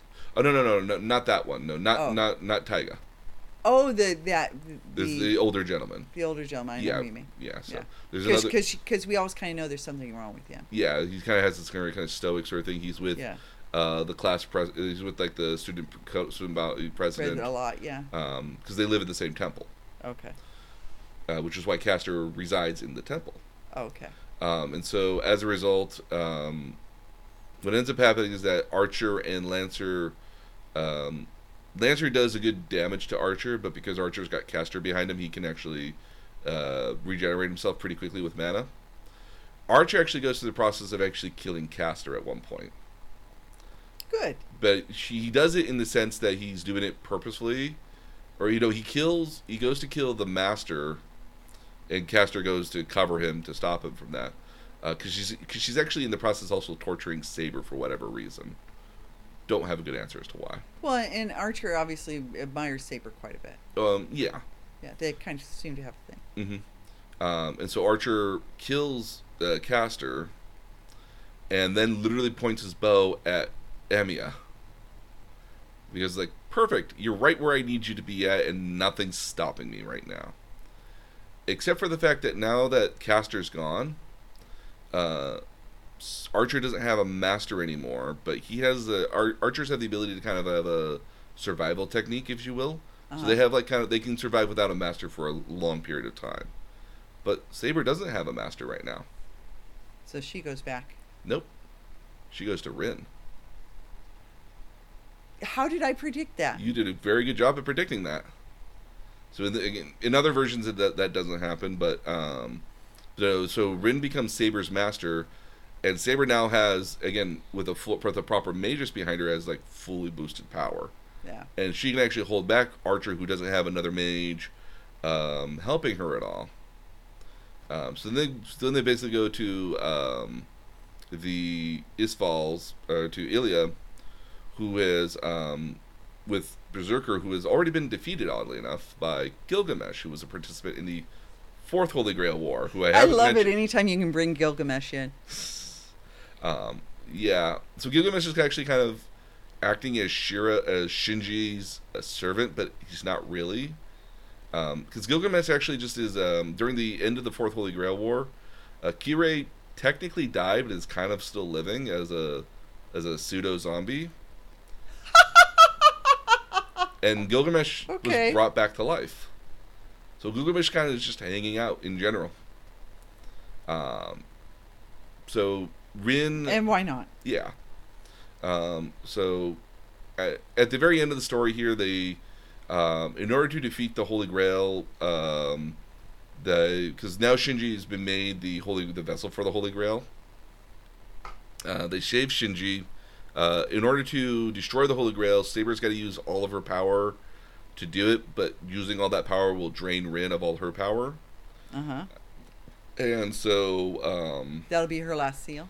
It'll be her, well, not her last seal, but it'll be her last, um, All our mana. all of her mana, and she won't get to say goodbye at all. So just basically just poof, and she does. So you know, she, she doesn't never gets to say goodbye. So she does die. She doesn't die, but she runs out of mana, Okay. so she just kind of poofs. Um, it's the same thing with Archer. Archer, To save her sister. uh, Rin, Rin, um, Sab- uh, Sakura actually almost doesn't factor in this in the story at all. Almost, Okay. She's kind of almost as a side character in a lot of cases. She doesn't really come into focus until Heaven's Feel, um, which is the movies. Okay. Uh, but um, but she's always kind of an extra side character that if you play if you watch the Fate route, kind of seems like an odd choice to, for her to kind of be there at all. She's kind of like, who's this weird side character and what is she doing? But, Why but, but I have to say, you kind of know from the very get go that she's somebody important? that she's somebody important. Yes, and so by Heaven's Feel, she becomes very important. Um, when is uh, Archer? Uh, Archer in revealing who he is fully at this point because everyone's kind of has an idea. Everyone has an idea, but nobody. Archer never confirms it. Um, at one point, confirms that yes, I am, I am you, and the reason I came back and the reason why you know I don't I don't want the Holy Grail is because I'm here to kill you. Um, and so they have. So he. This is when um, uh, Archer releases his unlimited blade works ability, but it's also when Ir- Sh- Shiro learns about the ability as well and realizes, oh, I can do the same thing, and starts copying his ability. So he learns to summon swords and learns how to do stuff, stuff of very similar nature. Um, and actually beats Gilgamesh at the end of the day because, well, Gilgamesh has what they what he calls the uh, Gate of Babylon, which lets him have any noble phantasm, any of the original prototypes for every noble phantasm. He's not actually trained in how to use any of the weapons. Versus Shiro, who actually does So know how to equipment without the knowledge as opposed to knowledge without the equipment. Um, well, I mean, he- he knows how to use a sword, but he doesn't know like, but he doesn't have like the prestige knowledge of swinging a sword. Versus Shiro, who has knowledge of how to swing a sword, um, and so it can. The two of them are very equal matched at the end of the day because they can keep. Yeah, I, I want to go back one thing. Okay, so so just real quick, um, does Saber get to choose Ren? Yes. Okay. Sa- Saber's literally kind of like, Rin's kind of like behind, like a small row of like spikes or something that's stopping her from moving forward, and Saber's kind of like looking around, and they kind of like like lock eyes to one another, like, oh, I know what to do with you. He's like, and Rin calls it Saber, make a contract with me. Saber's like, yes, and they go through the entire process, and um, so that Saber gets the mana again and becomes supercharged. cool. Yeah, so it's it's an interesting story. What I found about what I liked about um, Fate Stay Night is that there were all these different personalities. They were kind of, in a lot of cases, not working in contingents with one another, but actually physically butting up with a lot of other ones. The s- contrast of different um, ideals, beliefs, and uh, ways about getting through the problems, and how much of a barrier there is to these conflicting personalities. So so um, how how interesting was it for you, like a half hour ago, when I was when I was saying that that uh, that that you know that Saber likes Ren, and um, that that Oh yeah, I no, I, thought I, I, I was literally in the back of my head thinking, "Oh, if only you knew! If only you knew!" And that's when I started thinking about like, should we talk about spoilers? I don't. It, it, it is like a five-year-old series at this point because it did get animated in 2015, um, and I don't think this should stop you from watching it because like, I, one oh of the no, it was it, it- you know. So so so let's just talk about the the the overall writing and, and flow of things.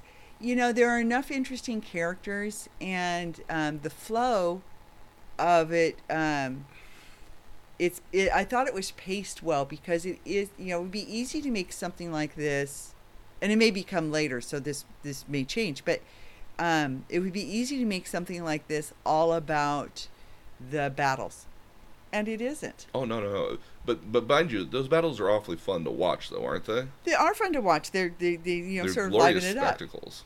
Yeah, but um, I thought, I, But what I I- found I more, mean- uh, what I found more interesting is just the dialogue and the, Yeah. the character development in a lot of cases. Especially, um, keep in mind that all these events are happening in February, over the span of like three week, three to four weeks. yeah. So I mean, I I actually felt like it. I felt like it paced itself well. Mm-hmm.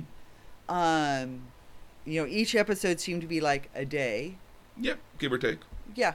Um, I, and uh, you know, it wasn't all blow it up, which would be easy to do because you you know it's like show me what this thing can do. Mm-hmm. um, and there's a temptation to, to feel that way. I liked the idea that you sort of got introduced to one servant at, per episode Mm-hmm. of They, sorts they're in, not the, like in the beginning. that they're not flooding you with knowledge and information immediately. So you have yeah, so you have a chance to sort of get acquainted um, before it launches, and I thought that was well done. Um, what you described as the prologue, I thought was the first episode. Um, It's and still a good prologue at the end of the day, and and I and I like that idea of seeing it from two different sides. Yeah, yeah. So I, I, I thought that was, I found that very engaging because you very quickly realize, okay, this is that day I just saw, But now But- from a different point of view. but a different point of view. And even though I know what's going to happen, this is really interesting to see from this different point of view. mm-hmm. You get to learn why Emiya was at the school. What he was doing. Um, you get got to see um, Shinji be mean. Um, you know, it was just another episode of him being mean. Um, which is every episode that he's which in. is every he's sort of an asshole. Like, why does any why do those two girls hang with him? I don't know, but he's like he's even being an asshole right in front of them. I would think that'd be a huge turnoff, but like, I would think. but like no. I, I figured the family must have money. oh, they have money too. Yeah. So um, so it, it was you know I I thought for from a lot of different angles it was well done, um, and and enjoyable and and I enjoyed that. The question I have for you that I kept coming across is like like where are all the city folk that that all this is happening and nobody's going holy shit somebody just blew up the da da da da da da because you don't get a lot of that. That's where the Holy Church technically would come in to kind of. uh Yeah, I mean, like, there's not. I mean, so the school actually has wards on it that kind of persuade people like that to not come in there. It's just so happens to be the fact that Shiro already has magical ability, is already has like a magical aptitude, so he's just, and he's already in the school at the time, so Rin doesn't think anything of it, doesn't realize he's there at all, um, because he's such a minor sort of magical. It isn't the same, yeah. Um, And she explains how she knows. hmm Yeah, it- that- I mean that's an early episode too. but there's a lot but a lot of people put bounded fields up to uh, dissuade the general public from being there because um, during fate zero that actually becomes But they blow up. Like, look at this the the, the the wanton destruction yeah a berserker. They they blow up things. oh that cemetery will never will never look the same ever again Well, exactly. So so how is that explained to people? Passersby, idle passersby. you know I, I never thought about it for so long but like i can see I, again my logic has always been that the, the church kind of comes in and washes it away somehow like they either tell people a, a falsehood or some sort of story about what's happening in the area or um, or again i mean like even though the church is not entire is like a separate version of magic like i would assume there's some sort of restorative sort of magic out there because again if you are having these um, which is part well, of the re- I guess that's what I wondered about. Is is there some sort of restorative magic? I mean, because in the Muggle world, you would just like put it back. hmm And that's kind of what the Magus Society is for, is because again, if everyone knew magic existed, you know, You don't want the Muggles catching on. no, no, no, no, no, no, no. What would, what would dare happen if the Muggles knew about magic? How, what kind of persecution or what sort of you know villainy would happen there in that particular case? I mean, I, I'm thinking about it right now. As I had this, had this great idea of, uh, I had this great idea last weekend where it was like, what if, what if we were in the zombie virus and it was Trump trying to lead us through the zombie virus? it's like, you vote for me. You vote. The plague is not going to be anything wrong. Well, at some point, we'll all be zombies, and it won't matter. Well, I think a lot of us are already zombies at a certain point here. I mean, like, how much of us are slaves to our phones? This is true. hmm I, I I love you know in and uh, I love backpacking. So I made you guys go backpacking with Oh, me when you were you were kids, and I love always loved backpacking. What I loved most about it was technology didn't work, Oh yeah, no, no. T- and so technology was so for not those an option. and when I travel, I unfortunately do have to travel with gear, and I occasionally have to work and do stuff, and um, and all. But it I tend to be less hooked up, hmm which I like. I am very hooked up in my current job. I have, I have a computer. I have a cell phone. I am running around constantly with compute with knowledge Yeah. with data. Yeah. But no, again, so I don't know where the world gets restored from. I kind of assume that's kind of what the church is there for, um, and the Magus Society kind of is supposed to be acting in the background. I would assume. Yeah. Um, but I think they're, pre- but I I don't think they're actually fixing it. I think there's so much as they're explaining it away.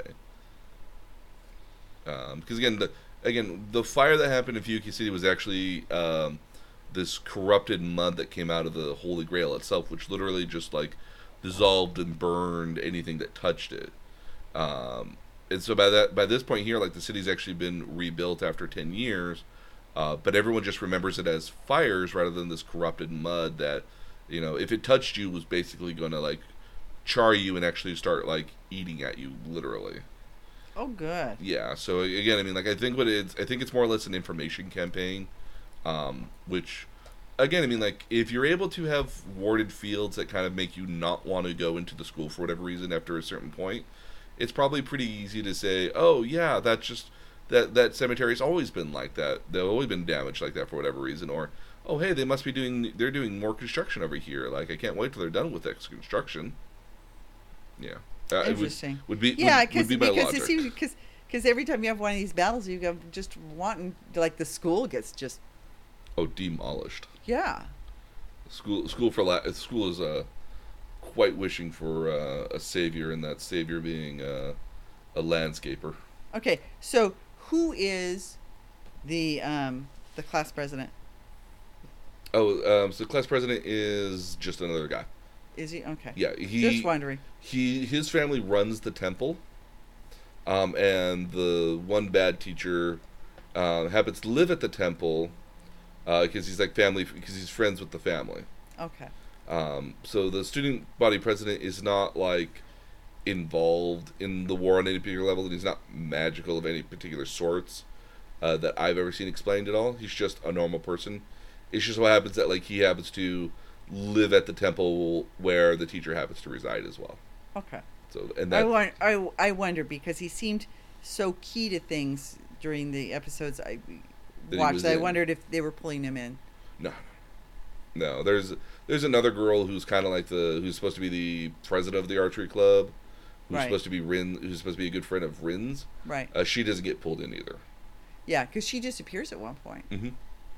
Um, in the um, so um, in side story, there's actually a trio of side characters that are a part of another. Of, I want to say the track and field club um, that get occasionally roped into shenanigans of the other characters, but they're always always in a non uh, magical element. Um, my favorite is to see them in um, what's being served at, at the Emiya place, which is the also Ufotable, just making a very lighthearted version of the of the series, and and they're it's very cute and comical when they're there. This trio of girls. Yeah, yeah. The trio of girls are, are yeah. It's it's interesting. Talking with the nitty needle in my mouth. It's okay. Sorry about that. Um, what did you think of the way it looked? Because you've seen now a couple different animes.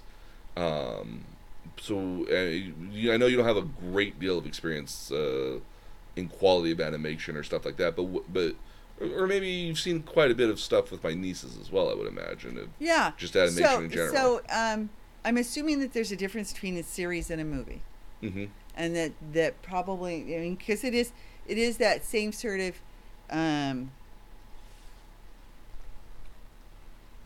stilted sort of sort of anime that you get with series hmm that's different than a movie. Yeah, but it's kind of like it's a little bit of like a slightly more movie-ish quality at times too. Yeah, no, it, so it's well done. Mm-hmm. Um, and I, um, you know, you could s- y- if you paid attention, you could see where shots were sort of reused, Yes. but it, it wasn't glaring. No. that makes sense. Um, so one of the one of the interesting things is that, um, and why I think Ufotable is is so uh, well regarded in this in this aspect for their animation, is that because they've done um, is what Ufotable has done a really good job of, um, and I, we explained a little bit this last time, is that they're very good at compositing, which is the element of adding in elements of CG animation with um, with 2D animation. So they're very good at this element of compositing, and so you can save a lot of time, especially on uh, scenery, if you have it all digitally done, and then you just have to play, plop your camera down, um, and you can stay consistent with damages to to to the field if you decide to do that, or you can stay consistent with where things are. So if you had to mm, be at another angle, you could have whatever's kind of happening in the far background still kind of there as well. Um, but they've done a very good job with this compositing element where they're able to save a lot of their money on doing these computer animated graphics and making them merge well with their uh, scenery and their 2D stuff. They're able to spend more time on the 2D elements, so they're able to make a much better product at the It end is, of the day. yeah, it's fully fleshed out in in um, in the sense that you have really complete backdrops, hmm um, which is always always appreciated. Oh yes. It sets the mood right, and the lighting for all the characters matches where the ambience for where they are as well. Um, and again, that all just goes back to really good compositing at the end of the day to make sure that color gradients are matching. You know that like the lighting and mooding is proper. Um, there's a couple scenes where like shadows from the scenery plop onto the characters, which is well done as well. Um, so it's a testament to how well they've done that because again, their budget is the same. The budget for Fate Stay Night, uh, Unlimited Blade Works, and Fate Zero is about the same level of budget for what would be a normal, otherwise 13 or 25 episode series as well. Um, and so they didn't. Um, so they just did a really good job of spending their money in better ways for to maximize their output versus other studios who are not good at compositing just yet, or not as good as compositing, or getting there, um, not having that same skill set just yet. Because Ufotable Table is kind of the the benchmark for quality looking uh, TV series at this time. That's cool. Mm-hmm. Oh, absolutely. No, again, um, they've done a number of different series. They do a lot of uh, video game opener uh, opening animations. Oh. Um, so there's a series of games called ta- uh, Tales, and so they're always like tales of Equestria, tales of, this, of these weird, bizarre, made up names. Um, they're all kind of this vaguely kind of fantasy, European fantasy sort of thing with like elves and mages and swordsmen and knights and kingdoms and so forth. Um, and so um, during the and they do a lot of the openers. Um, so they were actually well known for doing openers for animes before really kind of plopping onto the scene with anime. Um, and they've done some animation beforehand, but it wasn't um, until they really got to like Fate Zero, which really kind of showed that no, Ufotable Table's got, got a new trick up their sleeve, and that's compositing. And everyone saw that was like, well, hot damn. Yeah, no. So it's no, it's well, it's well done. Um, and what's what I thought was especially well done is sometimes um, the uh, movement of the lips can be stilted to the point where that's sort of distracting while they're speaking. Oh. And you, I didn't notice. I noticed that that wasn't present. So I think I think one of the other things that a lot of companies are doing um, as well is that they're having some of their animators go back in, especially if it's a well-regarded series. Though, so like if you were, if it's a well-regarded series, what they're sometimes doing is you're going back in, and they'll do the dubbing because they because in, in most series what they'll do is they'll do all the uh, dubbing first before they actually do the animation. So you dub, so you can match the lip syncs with the with the dubbing. Yeah. Um, and so I think what they're doing now, uh, within some cases, is that they're actually going back they're doing the English dubbing and then they're redoing the animation some of the animations for the lip movements and such. Oh, okay. So, yeah, because I I thought the lips the the uh, lip sync. Yeah, well, not even just the lip sync, but the actual movements on the face were were well done. Yeah, and again, I think that really is a testament to um because again, a lot of animation is about finding the cheapest way to to animate scenes and sometimes that is finding a way to get the body to stay in a very consistent pose for as many frames as possible while you animate the face and mm-hmm. the lips moving so that way you where they're just standing they're not actively where they're just standing yeah. or they're just sitting or they're in a very static pose where there's as minimal movement as possible so you could reuse frames yeah and you can save as much money as possible on that um, and i and then again and again i think a good testament to a lot of studios is figuring out how to save that money, how to um, maybe reuse those frames, but also keep those as well. I mean, a lot of cases, um, as an example, early '90s stuff uh, reused, uh, especially in the case, of, for as an example, Sailor Moon as an example, mm-hmm. reused a lot of the same transformation animations and special attack animations that basically allowed him to get away with not having to animate anywhere from two to three minutes of the entire show. Yeah. Because there there were these long, prolonged, drawn out sort of transformation sequences. Uh, and then if you had a group doing it, hey, there's three minutes, there's four minutes you don't have to do because you can do, you, um, you can kind of like mix and match other transformations at the same time to make it like they're all transform transforming, and then you do like a, in the name of the moon, I will punish you, sort of like intro scene to kind of introduce the hero once they finish transforming, which I'm going to call BS on transforming, because who lets the hero get to that point? Um, like what what what bad guy lets you just kind of let the hero kind of be like, no, I'm going to do let, this. I'll let you transform. I'm going to let you do this elaborate long transformation process. Um, one anime actually very funnily called, um, so it's a series called Gao Gai Gar, which is a weird ti- weird title. The intro song, say. the the intro is just beautifully stupid, um, as well. Uh, and I mean that in the You most. got you gotta love beautifully stupid though. Oh, it's literally, it's literally, it's like the intro song is like gow gow gow gow gow guy gar, and then this huge guitar, '90s guitar riff, like, and, and the entire intro song is just them singing about how great this giant robot is. Um, but in order to transform the giant robot, um, they end up having this cyclone sort of like wind wind tunnel that happens where this water cyclone happens around it. And it actually stops the bad guys from getting in so that all these other machines that come in to build the robot can go build the robot and not be stopped by the bad guy that's trying to get in. So the bad guy's just kind of like waiting outside because there's a giant you know lumbering robot that doesn't move very quickly so it's just kind of like i'm trying to get in nope can't get in i'm being repelled out but everything inside's building it at the same time there's so there's some logic that kind of ends up happening there. Uh, Kamen Rider that becomes a funny element in Kamen Rider where that where like the heroes have to kind of like dodge people moving around when they do their weird kind of lengthy transformation process. Um, like everyone's got kind of a unique Yeah. sort of Yeah. Thing, and then like so they they might have to be like dodging and moving out of the way of the bad guy while they're transforming, and they'll have an absolute second to do it, transform, and then they've got their suit on three and a half seconds later, and now they're actually fighting. So there's some times where like they kind of ma- mesh it in with that with the series, but I always find it very funny that you let, especially in a magical girl series, like no, just go for them while they're transforming. In the Japanese version, they're naked while they're while they're transforming. There is some nakedness even in this one because you get Ilya in a in a in a bath. Mm-hmm. Oh yeah. Um, uh, later on in the series, there's a scene with Rin um, in a bed with Shiro. That's not the way you think it is. Oh, okay. It's it's, it's very wholesome. Keep cause keep in mind, like they when they stripped out they stripped out a lot of the uh, perverted eroge stuff when they made the series when they read when they animated the series for um, for a home audience. Uh huh. Um, it's still being aired at like nine o'clock at night on a Sunday.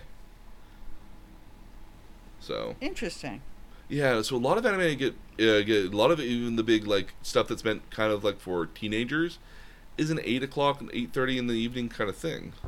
Yeah. No, it makes sense. Mm-hmm.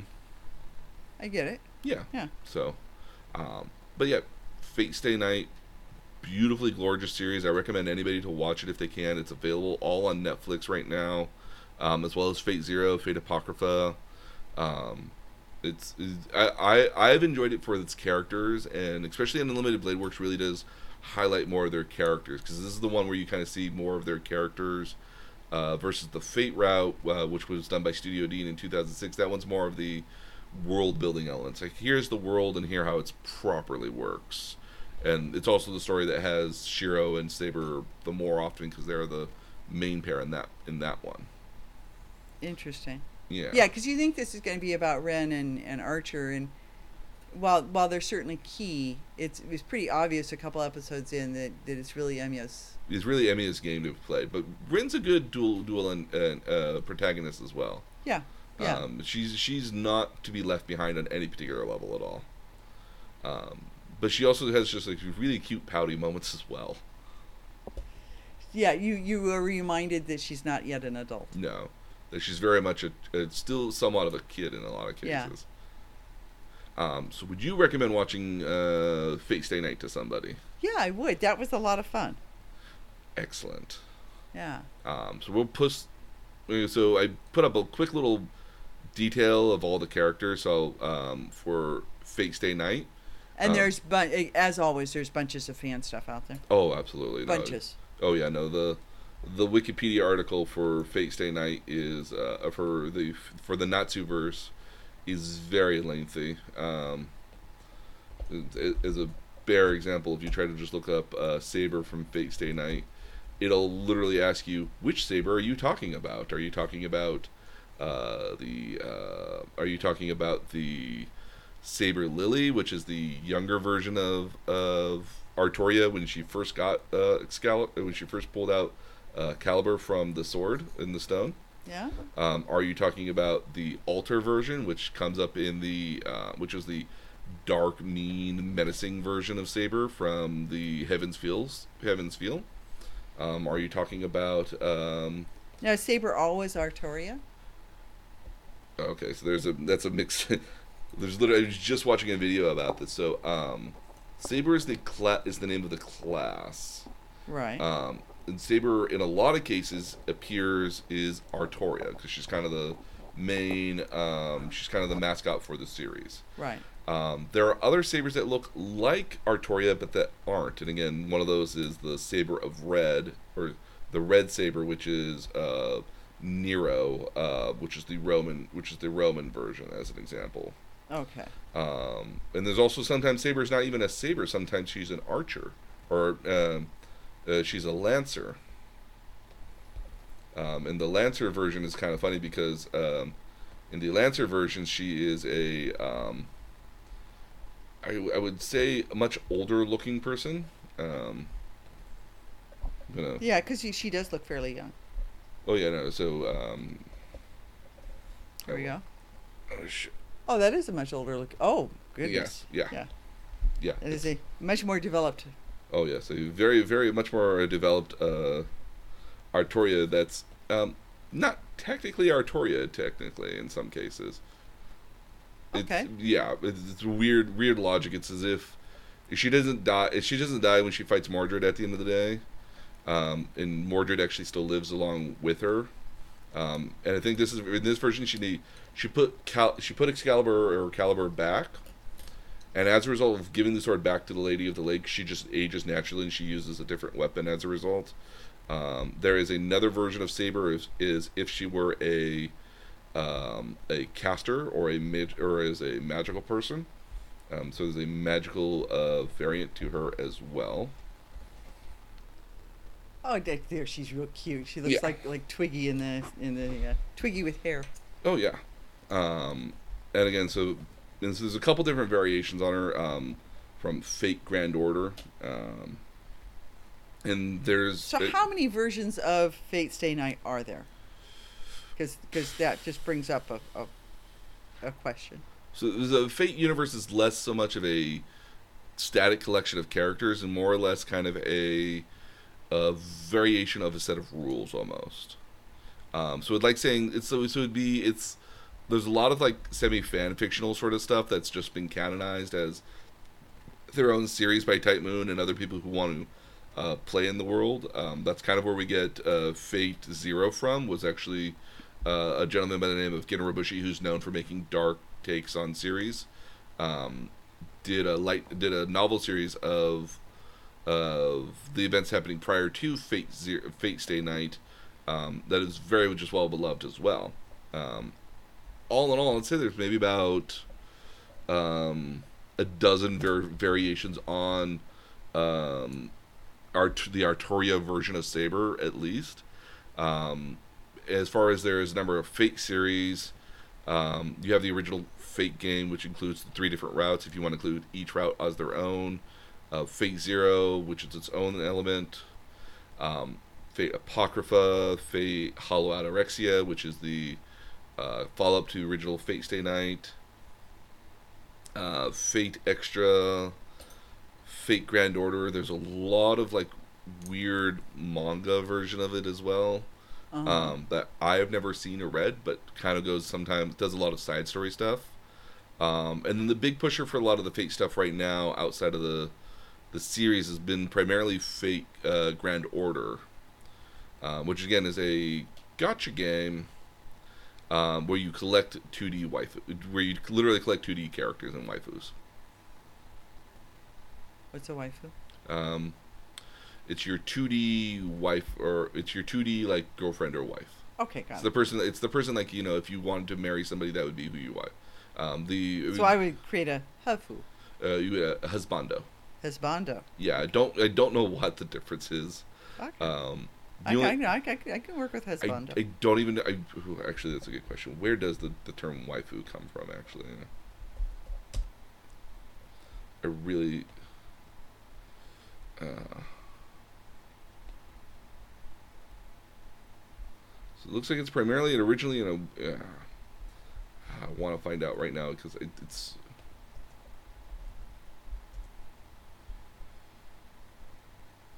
Okay, so it is. So it is a Japanese term. Uh, waifu originates as a Japanese borrowing and rendering of the English word for wife Okay. um, which again does not surprise me at all. The Japanese again, there's a lot of stuff in Japanese that has a lot of English names to it um, because it makes it sound cool and unique. Yep. Um, one of my favorite bands is called Bump the Chicken.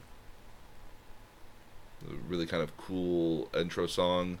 Um, another one I know the another band I know OK uh, One Rock. Um, my first story, um, Overworld, God, uh, High and Mighty Color is another term. A lot of like again, a lot of bands like Engli- like their like like their English names for their bands. Yeah. No, I get that. yeah. We actually saw flyers when we were down on uh, Dotonbori. No. What was the street? Oh, so we what we saw. Um, uh, so what we saw was there was a we A concert. there was a concert. uh, the, when we were in um, Osaka there was a concert that had just actually wrapped up. Right. Um, which And- was and bump the wearing- Chick- which was bump the chicken. Was. Bump the Chicken? Because they were all walking around with towels and, and t shirts. uh, especially on the train, and so a lot of it just come back. Well, back. just from, walking around, though, when we were Mhm. walking uh, this that street. Yep. Yeah. Um, yeah, so they were just actually playing at the Osaka Dome like earlier, like a day or two before we got there. Um, and then we were in Tokyo. We actually were. Um, there was a uh, oh god, I can't remember this boy band. It's made up of like nine guys. They had recently just had a concert there as well. Yeah. Um, and so you saw a lot of people with shirts that had like their initials on it. Um, something tribe. Yeah. Uh, I it'll, re- it'll I will remember it like midway through the day. I'll be like ah. So, Yeah. Yeah. So yeah, no, they lo- Japanese love their English, and again, they like all Western things too. Which again, I mean, like shows you in Fate Stay Night how much they. A lot of the heroes are all pulled from Western mythology in a lot of cases. Yeah. It's in, it's interesting. So, Yeah. um, but yeah, I, I enjoy Fate Stay Night. It's probably one of my favorite series right after Evangelion, which is a series we won't talk about anytime soon. There's a whole dissertation on anime we have to go through before we ever get to Evangelion Okay. because um, it, it, Evangelion series is what made psychological anime a thing. Ooh. So, um, mostly by accident. Even the original creators, like, I didn't mean any of this. I was just pulling stuff out of random that I thought sounded cool. It You wonder, make- you wonder how much gets reinterpreted exactly that way. J.K. Yeah. Rowling, I think, gets reinterpreted a lot. Yeah, Well, now I think she does because Yeah. of the way of what her how she's come out about stuff lately. Yeah. So, uh, but we're gonna post all these notes uh, for all these characters. That way, if you decide you want to watch Fate Stay Night, we'll have a list of all the characters so you can follow along. Because I'm sure you were having a problem figuring out which character is which. No, this is this is this is why I like fandom. Yeah. Um, and so I'll have that up on the website here at our at our website at nerdtutorialpodcast.com.